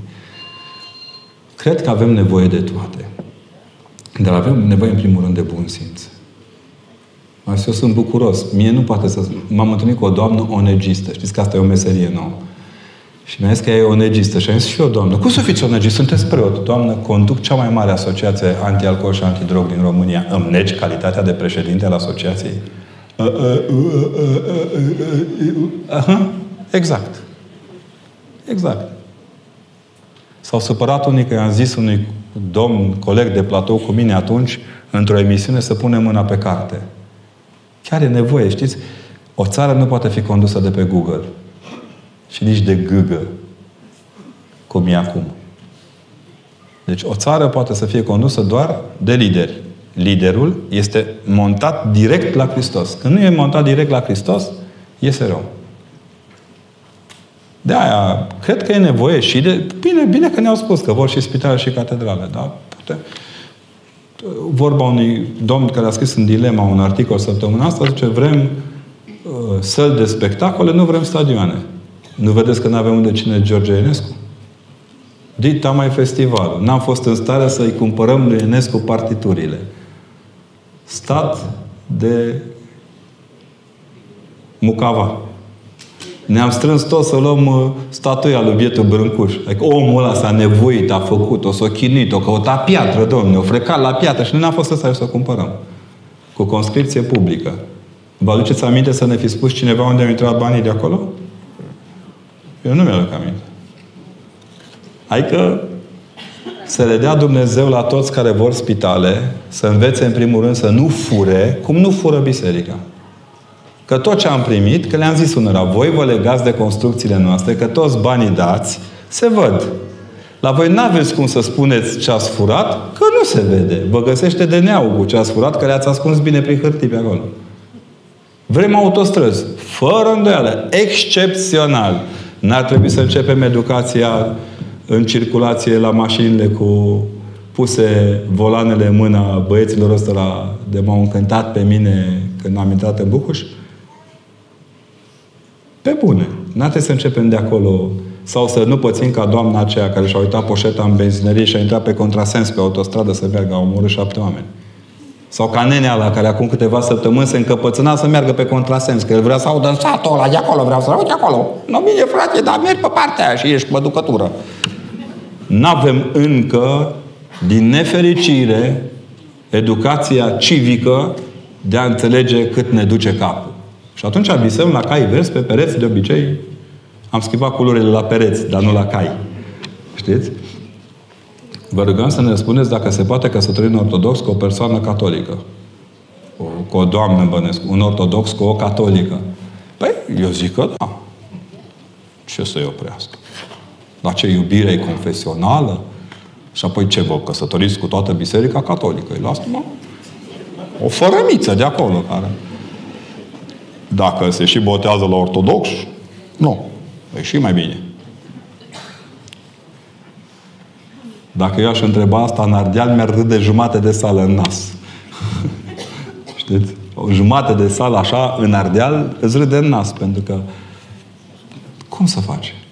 Să spui copilului tău că e interzis să se îndrăgostească de fata aia frumoasă doar pentru că sau băiat, sau fete, nu te îndrăgosti de frumosul ăla sau de copilul ăla cu minte, de parcă Ortodoxia nu dă și calități. I-a m-a scăpat odată gura, nu-i frumos ce am făcut, recunosc. Dacă era bețivă, urâtă și proastă și ortodoxă, era mai de preț decât cealaltă. Nu? Adică, nu confesionalitatea este calitatea cea mai mare a unui om, ci creștinismului. Cum îl trăiește, cum îl acceptă, cum crește din el. Astea, restul sunt ale noastre, chițibușurile noastre. Dar eu sper să le ajute Dumnezeu. Legea nouă și legea veche, care este mai aproape de Dumnezeu? Păi legea nouă este cea care descoperă că legea veche a avut rost. Da? Fără legea veche, habar n-aveam. Nimic. Nici despre creație, nici despre istoria care a culminat în întruparea Mântuitorului Hristos. Hristos culminând, nu cum zice la Galateni, acolo 4 cu 4, la plinirea vremii. El vine la plinirea vremii după o hartă de evenimente care a fost desfășurată în Vechiul Testament. Știți că doar mergând în Țara Sfântă mi-a dat și eu seama că Mântuitorul Hristos nu împlinește Scriptura doar în litera ei, ci și în geografia ei. Să vă dau un exemplu. Noi de ani de zile tot mergem și ne chinăm la locul cu tare, locul cu tare la Iordan. Locul de la Iordan, unde este și construită uh, mănăstirea Sfântului Ioan de la Iordan, a noastră, aceea minată de jur împrejur, uh, e construită în locul în care, după tradiție, evreii au, au trecut Iordanul și au intrat în Țara Sfântă. Sau. Numai când am filmat la... Da. Când am, când am filmat în Betania despre învierea lui Lazar, uitându-mă în dreapta și uitându-mă în stânga spre Betfaghe, mi-a dat seama că, de fapt, Mântuitorul Hristos urmează, pentru împlinirea jertfei lui de pe Golgota, urmează drumul făcut de Avram când l-a dus pe fiul său să-l aducă de jertfă.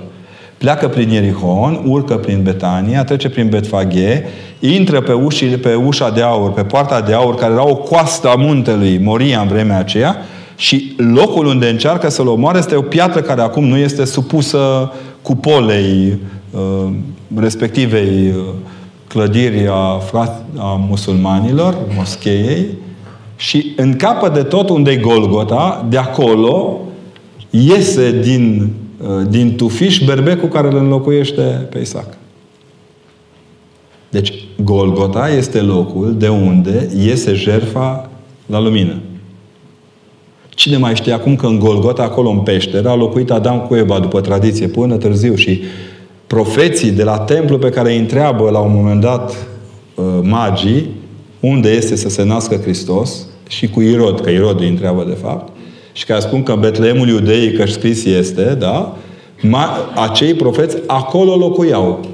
Pentru că locul acela era camera prin care intra împăratul uh, regele iudeilor spre templu. Deci era un cale al regelui. Și el a întrebat pe primii care, bă, ăștia știu ceva, ca te ia veniți voi încoace. Cine mai știa? Deci Hristos este împlinitor inclusiv geografic al, al profețiilor din Vechiul Testament. Dacă aceste lucruri nu erau povestite și consemnate, ă, n-am fi înțeles nimic din jertfa Mântuitorului. N-am fi avut toată argumentarea legată de, de jertfa Mântuitorului. Și că vorbiți-le despre autism. Mi-e greu, ne-a trebuit câteva ore. În schimb, vreau să vă zic o pildă.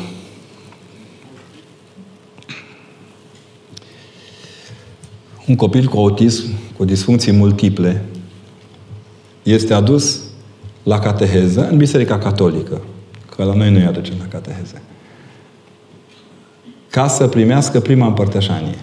Deci era botezat și urma prima împărtășanie către opt anișori nou acolo. În Biserica Catolică, în vremea aceea ca și acum, ca și în Biserica Ortodoxă, se pune problema dacă un copil care nu are toate funcțiile așezate în ordine, poate sau nu să primească împărtășanie. Am auzit niște teorii pe tema asta de încrapă obrazul de rușine câteodată. Așa a fost și în cazul copilului ăsta. Se întrebau episcopul, părinții de acolo, se întrebau, bun, împărtășim, nu împărtășim, ăsta are conștiință, nu are conștiință. Totuși, trebuie să zică câteva texte de scriptură, adică trebuie să dea mărturie, că știe, că... În seara de ajun, când se pregăteau să-i ducă a doua zi pe copil la, la prima Sfântă Împărtășanie, au făcut un un presepio din ăla unde uh, cu Ieslea, Betleemului, unde au pus magii, un Hristos, un bebeluș de lemn în bra- în, într-o cobili, copil, cobiliță de aia așa mică, Maica Domnului, o, niște statui acolo, toți topiți, frumos, au cântat, uh, au vorbit, părintele le-a explicat că se naște Hristos, toată lumea entuziasmată, emoționată. Și la un moment dat, părintele episcop le spune, acum copii, mergeți și îmbrățișați-l pe pruncul Iisus. Toți copiii au plecat spre statuia din Prose, din Presepio de acolo. Numai copilul ăsta cu autism, cu multe disfuncții, s-a dus către tabernacol, către chivot și a luat chivotul în brațe. El știa unde e Hristos. Hristosul real era acolo. Ce pot să spun despre autism este că e modul prin care Dumnezeu ne atrage atenția că Sfinții sunt printre noi. Fie că e vorba de copil, fie că e vorba de mamă, fie că e vorba de familie. O poveste ne spune că un tată a dângrănit de boala copilului său, rușinat că e copilul atât de bolnav. Numai un tată cu copil bolnav știe ce înseamnă să te rușinezi de boala copilului tău. Hotărăște să meargă în audiență la Dumnezeu și îi se spune că Dumnezeu e în vârful muntelui. Urcă ăsta, disperat, dacă îi spun eu acum ce am avut de zis de 10 ani, de înghid de la toată comunitatea asta de îi arăt eu lui acum. Și urcă. Pe măsură ce urca obosind, foame, sete, ploaie, toate, s-a amoleșit de nu mai vrea să zică nimic, doar să ajungă să-i spună că își vrea copilul sănătos și bucuros acasă. Când ajunge în cabana din vârful munte unde i-au spus oamenii că stă Dumnezeu, deschide ușa și vizibil nu era Dumnezeu, era un slujitor al lui Dumnezeu, dar nu era Dumnezeu. Deci, dacă îl cauți, zice, Dumnezeu e în brațele unei femei, zice, într-o casă la poalele muntelui. Da, Dumnezeu în brațe de femeie. Aole. Pleacă înapoi, fuge, coboară, abia ajunge în dreptul casei, deschide ușa și îl vede pe fiul său în brațele mamei sale.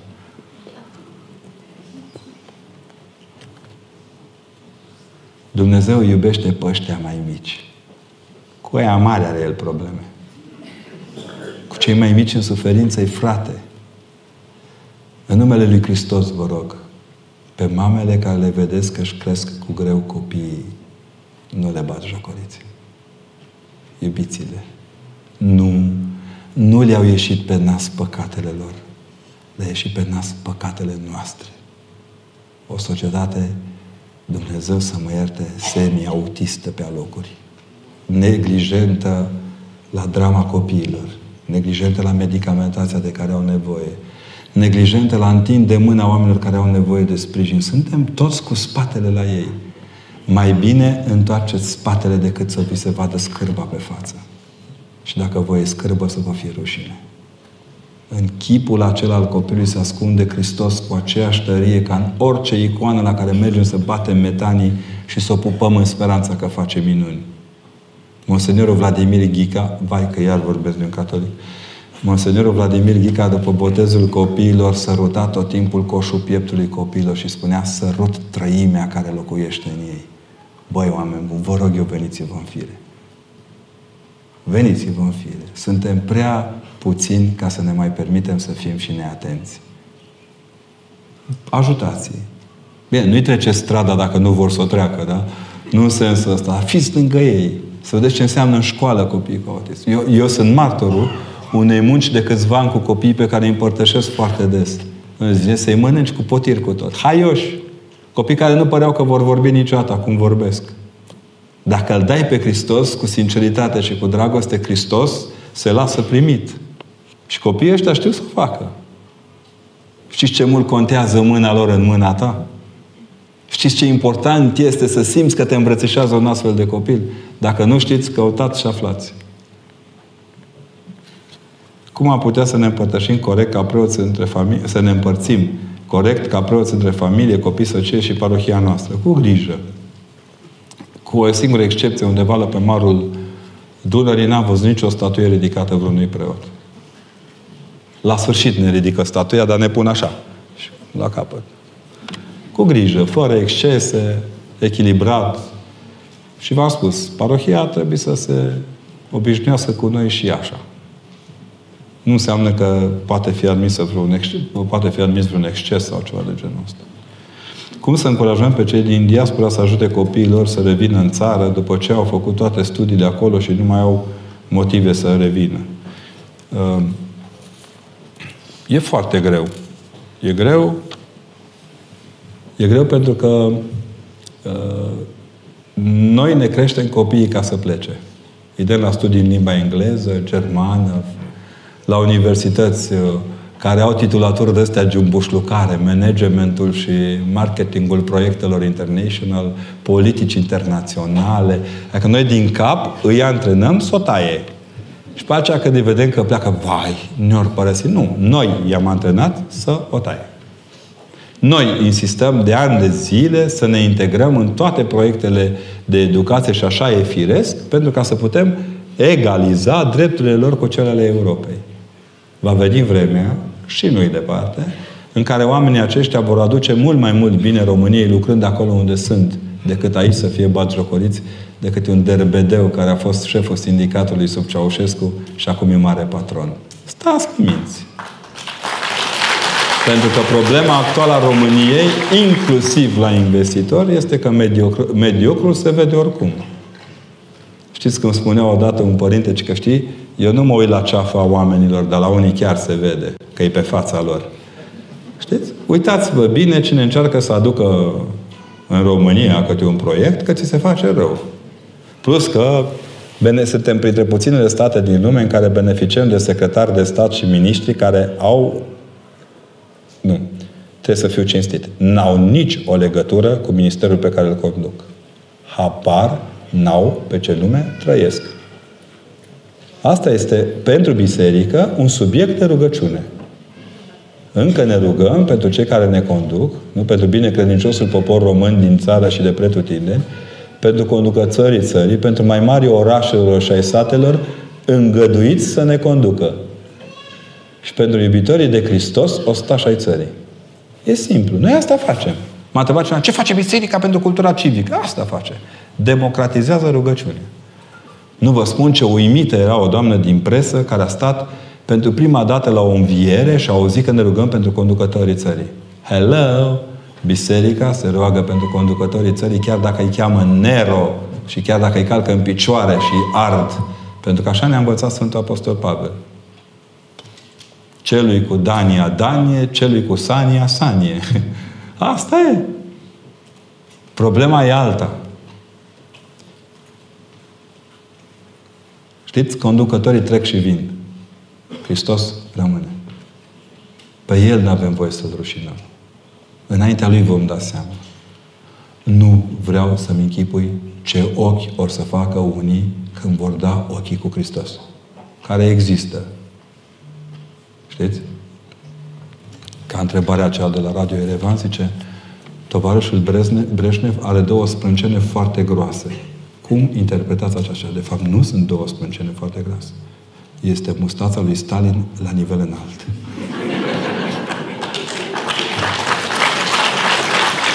Deci vă rog să ne explicați cuvântul Trinitate existent în cărțile bisericești. Trinitate se referă la Sfânta Treime. Tată, Fiu și Duh Sfânt. Da? E un termen mai elevat un pic, care ne apropie mai mult de filozofie. Trăimea cea de o ființă este Trinitate. Există și o altă Trinitate națională, de exemplu. Moldova, Transilvania și țara românească, dar când folosești cuvântul Trinitate sub alt aspect decât cel bisericesc, trebuie să pui în paranteză măcar explic- explicația acestea. Uh, dacă vă aduceți aminte, este câteodată câte o, un comentariu la fotbal când cei trei uh, atacantul și cei de mijlocați și de susținere spun ăștia că au pătruns ca un uh, trianglu sau știu eu ce în atac. Nu o să auziți niciodată că Trinitatea de fundaș apărând biserica sună prost, știți? Ajunge că ne-au înțepenit în limba română cu o oportunitate la poarta unui portar. Oportunitatea nu e pentru portar, oportunitatea e pentru atacant, dar ne lăsăm în altă limbă decât cea română. Iisus Hristos a fost trimis pe pământ de Dumnezeu Tatăl pentru poporul ales. Mm, slavă Domnului nu doar. N-are pe actul de misiune doar pentru poporul ales. El spune ucenicilor săi ca să priceapă, nu sunt trimis decât la, mai țineți minte, la oile casei lui Israel. Și el, și el ce da, Doamne, dar și, nu, dar și câinii mănâncă din smerenia femeii îl obligă pe Hristos să arate adevărata lui misiune. Nu. În Hristos, Domnul Hristos n-a venit doar pentru poporul ales. Și se vede. Evreii l-au condamnat la crucificare. Nu numai ei. Mamă, să fie judecat în buhuș, vai de capul lui Deci, religia evreilor nu este ortodoxismul. Nici a mea nu e ortodoxismul. A mea este ortodoxia. Ortodoxism este un cuvânt prost folosit. Ism înseamnă schismă. Tot ce este rupt de ortodoxie este ortodoxism. Nu. La catolicism nu se potrivește, deși la este catolicitate, dacă vrem să fim cinstiți. Este Biserica Catolică, nu e Biserica Catolicistă. Că nu are cistită nimeni. Deci ei nu cred în moarte și în învierea lui Hristos. Nici în a lor nu cred. Dacă țineți minte, Mântuitorul Hristos la un meci între Saduchei și ceilalți îi pune cap în cap. Unii credeau că există viață după moarte, alții nu credeau că există. Aveau și ei sectele lor, ca orice religie serioasă. Ce se vorbește că Hristos, neavând rude după ce a fost dat jos de pe cruce, a fost luat și aruncat într-o prăpastie. Se vorbește, se vorbesc multe despre Hristos. Și că s-a însurat cu Maria Magdalena, și că e marțian, și că, da, săracule suportă. Avem un Dumnezeu îndelung răbdător și mult milostiv că încă n-a trăznit pe niciunul. Da? Noi, poporul român, suntem în majoritate ortodoxi, ortodoxi, cu câșâi, da? Ortodoxi. Care ar fi explicația? De unde până unde? Nu. No. Dacă a fost Sfântul Andrei pe coasta mării, a făcut și el ce-a putut săracul. Au încreștinat pe unii și știți că la ortodoxie e ca la înviere. Veniți de primiți lumină, e un mac. Un sâmbură de mac, de lumină. Și sâmburul ăla se face lumină în toată cetatea. Asta e ortodoxia. De la Apostolii Hristos sau, eu zic că și de la Hristos, că apostolii n-au funcționat fără asistent. Iar asistentul apostolului în toate este Domnul Hristos. Luați Duh Sfânt. Nu? Cărora aveți iertați, iert, păcatele vor fi iertate și cărora aveți fi ținute, vor fi ținute, ținute vor fi. Avem o istorie a Bisericii Ortodoxe în trei volume editate la, inclusiv la Bazilica, scrisă de Părintele Mircea Procurarul. Vă recomand să vedeți începuturile creștinismului pe teritoriul României. Eu însumi m-am simțit vinovat săptămânile trecute. Am spus, vai de capul meu naționalist de pește prăjit, că care sunt eu, că n-am călcat până acum să văd la Niculițel uh, locul unde au fost descoperiți Zoticos, Atalos, Camasis și Filipos. Și vai de rușinea mea, dita mai popă, n-am fost să văd până acum bazilicile de la Noviodunum, de la Isaccea. Dar mi-a șters rușinea. Am fost acum. Toată Dobrogea acolo este mărturia că apostolii au făcut minuni. Iar minunea cea mai mare suntem noi. Știți? În buricul Tulce este o biserică construită de rășinăreni. Când mergeau în transhumanță cu oile, nu uitau de Dumnezeu. Dar nu un Dumnezeu al oilor, ci un Dumnezeu al oamenilor aflați în transhumanță cu oile lor. A fost ca un fel de atriție și contriție a credinței. E impresionant. Și nu-i numai acolo. Adam Clisiul, peștera lui Andrei, Sfântul lui Andrei, sunt sute de locuri. Histria, Calatisul, mii de locuri pe care noi nici nu le știm. Maria, mama lui Isus, a ridicat la ceruri, dacă da, de ce? Nu s-a, ci a fost ridicată la ceruri. Asta e termenul corect. Când o să-L vedem pe Domnul Hristos, o să-L întrebăm, bă, de ce ai iubit așa pe mama ta? Uite-te tu cum o înjurăm noi și cum o folosim în toate înjurăturile. Și în toate trădările. O băgăm pe Maica Domnului imediat. Tu cum ai putut să o iubești în halul ăsta? Acum vă pun o întrebare de, așa, retorică. Câți dintre noi care au murit tata sau mama n-am fi vrut să-i mai ținem un pic în viață? A? Dar mite el săracul. Iar la Maica Domnului sper din toată inima data viitoare la Buhuș să ne vedem și să lansăm împreună o carte pe care am scris-o într-o adormire lumea nu ai părăsit.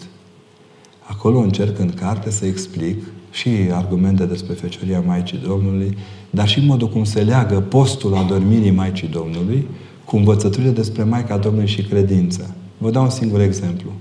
Folosind Mineiul de pe luna august, Mineiul e cartea care o cântă cântăreții la strană. Știți? În care sunt textele de la strană în care de obicei nu le auzim, că se grăbesc cântăreții. Și dacă au avut și un parastas până târziu noaptea la două, avem o problemă cu textul. Uneori nici preoții nu suntem atenți la text, așa că să nu ne scuzăm că... Dar, în principiu, acolo sunt texte despre Sfinții aceștia. Și am constatat că la 1 septembrie, la 1 august, prăznim câteva lucruri, toate trei legate de Maica Domnului. Inclusiv faptul că sfințim obligatoriu aghiazmă în ziua de 1 august. Înseamnă că, de fapt, reafirmăm Iordanul în mijlocul bisericii. E un praznic de înălțarea Sfintei Cruci. Crucea nu există fără Maica Domnului. Nu putea să fie răstignit cu trupul Hristos dacă n-avea din cine lua trupul. E simplu. Mi-au zis unci că știți că nașterea și adormirea Maicii Domnului nu e Scriptură.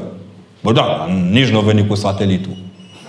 Nu? Intră în logica desfășurării vie- nici, ce să zicem, nici despre apostol. Nu știm cine a fost. Știm că Petru a avut soacră. Dar nu ne, nu ne zice nimeni nimic că a avut și mamă. Dar știm că a avut mamă de vreme ce a avut o soacră. Ar mai fi câteva argumente. La adormirea Maicii Domnului este un lucru care pe mine m-a impresionat foarte mult. Când uh, cruciații care au ocupat Constantinopolul au trecut înapoi dinspre la Constantinopolului pe teritoriul occidental, pe la Veneția, când s-au dat jos din corăbii, au purtat cu ei un singur element în plus față de tot ce avea Occidentul creștin. O iconiță mică, mică, cu o femeie extrem de frumoasă așezată pe un pat, al cărei suflet fiul ei îl ținea în brațe deasupra patului. Și au zis ei că este imaginea perfectă a bisericii. E imaginea perfectă a frumuseții feminine. E imaginea perfectă a nădejdii învierii. E simplu. Dacă ei au înțeles, cu noi e mai greu că suntem ocupați cu alte cruciate. Deci oamenii de știință, filozofi, își dau cu părerea că Iosif, dacă n-ar fi fost laș, ar fi mărturisit că el este tatăl. Și acest mit al lui Hristos n-ar mai fi existat. Oamenii de știință și filozofi, sigur că au argumente în favoarea teoriilor. Asta chiar n-am auzit-o, e interesantă. Să acuz de lașitate un om care a înfruntat pustia să-și ducă copilul în Egipt. E nesimțire. N-are nicio legătură cu logica. Iar pe de altă parte, Iosif nu are nicio datorie să mărturisească. El nu apare vorbind. El apare făcând. Și de vreme ce a vorbit cu îngerii, înseamnă că tot avea un pic de sânge în instalație. Da? Dumnezeu este bun sau este rău și ne pedepsește pentru orice? Dumnezeu e înțelept. Nu e nici bun, nici rău, e Dumnezeu. Dumnezeu nu e doar bun. E bunătatea. Nu e răutatea niciodată. Dacă ar fi fost scârțar Hristos, eram de mult uh, pradă vântului și ploilor. Dar el, pentru că nu-i scârțar, nu-i contabil, nu calculează cât ai luat, cât ai dat, rabdă până în sfârșit și cu milostivire încearcă să te țină în viață. Eu cu teoriile oamenilor de știință cam lămurit. Uh, încearcă tot timpul să dovedească doar ceea ce este de dovedit din viața lui Hristos, dar ceea ce e de trăit din viața lui Hristos, niciunul nu sunt în stare să o facă. Evanghelia nu ne e dată să speculăm pe seama ei, ci să trăim pe seama ei. Ni se spune clar, cel ce nu se naște din apă și din Duh, nu intră în împărăția lui Dumnezeu. Deci, niema botez, niema împărăție. Cel ce nu mănâncă trupul meu și nu bea sângele meu, nu intră în împărăția lui Dumnezeu. Deci, niema împărtășanie, niema împărăție. Care e greutatea? Ne trebuie oameni de știință pentru asta? Nu prea. Nu prea. Părintele Protopop a ascuns două lăzi de întrebări acolo sub masă. Uh, îi mulțumesc mult pentru însoțire la bord aici. Observați că am avut volan pe dreapta. Uh, vreau să aveți încredere că uh, Biserica vă stă alături de fiecare dată. Când simțiți nevoia, mergeți și cereți ajutor. Cunosc suficient de bine profilul uh, pastoral, misionar al eparhiei, acestea în care se încadrează și Buhușul. Nu sunteți trădați în ceea ce privește grija de sufletul dumneavoastră. Dar noi nu suntem decât niște tipi în halat. Medicii care așteaptă într-un halat albastru, negru, verde, galben, că avem și veșminte galben, de scumpe, rău, rău, câte autostrăzi ar face din feloanele noastre. Mamă! Adevărul e că, să vă zic un lucru, m-am gândit într-o zi. Domne, parcă un epitrahil presupunând că are 2 metri, dar n-are. Dar zicem 1,50 metru 50 ori. Parcă nici epitrahilul nu e așa de scump cât e metru de autostradă. Nu știu cum Dumnezeu. Și pe epitrahilul nostru au mers câteva mii de oameni până acum. Sute de generații. Deci, vreau să stați lângă biserică, să o corectați când greșește și să vă iertați unii pe ceilalți. Învățați să vă dați mâna. Învățați cum vă cheamă. Pomeniți-vă unii pe alții. Numele nostru înaintea lui Dumnezeu e mare câtă vreme noi ne rugăm pentru cel care crede că numele Lui e mare. Purtați-vă de grijă, evitați excesele. Vă rog, încercați să rămâneți în stare de veche. Crucea lui Hristos înseamnă și asta în stare de veche. Hristos și mort pe cruce veghează pentru noi. Așa că nu vă fie teamă. Înviatul e tot timpul alături. Priviți înainte, încercați să ajutați de jur împrejur și vorba lui creangă, nu dați cinstea pe rușine. Vă mulțumesc foarte mult pentru seara aceasta.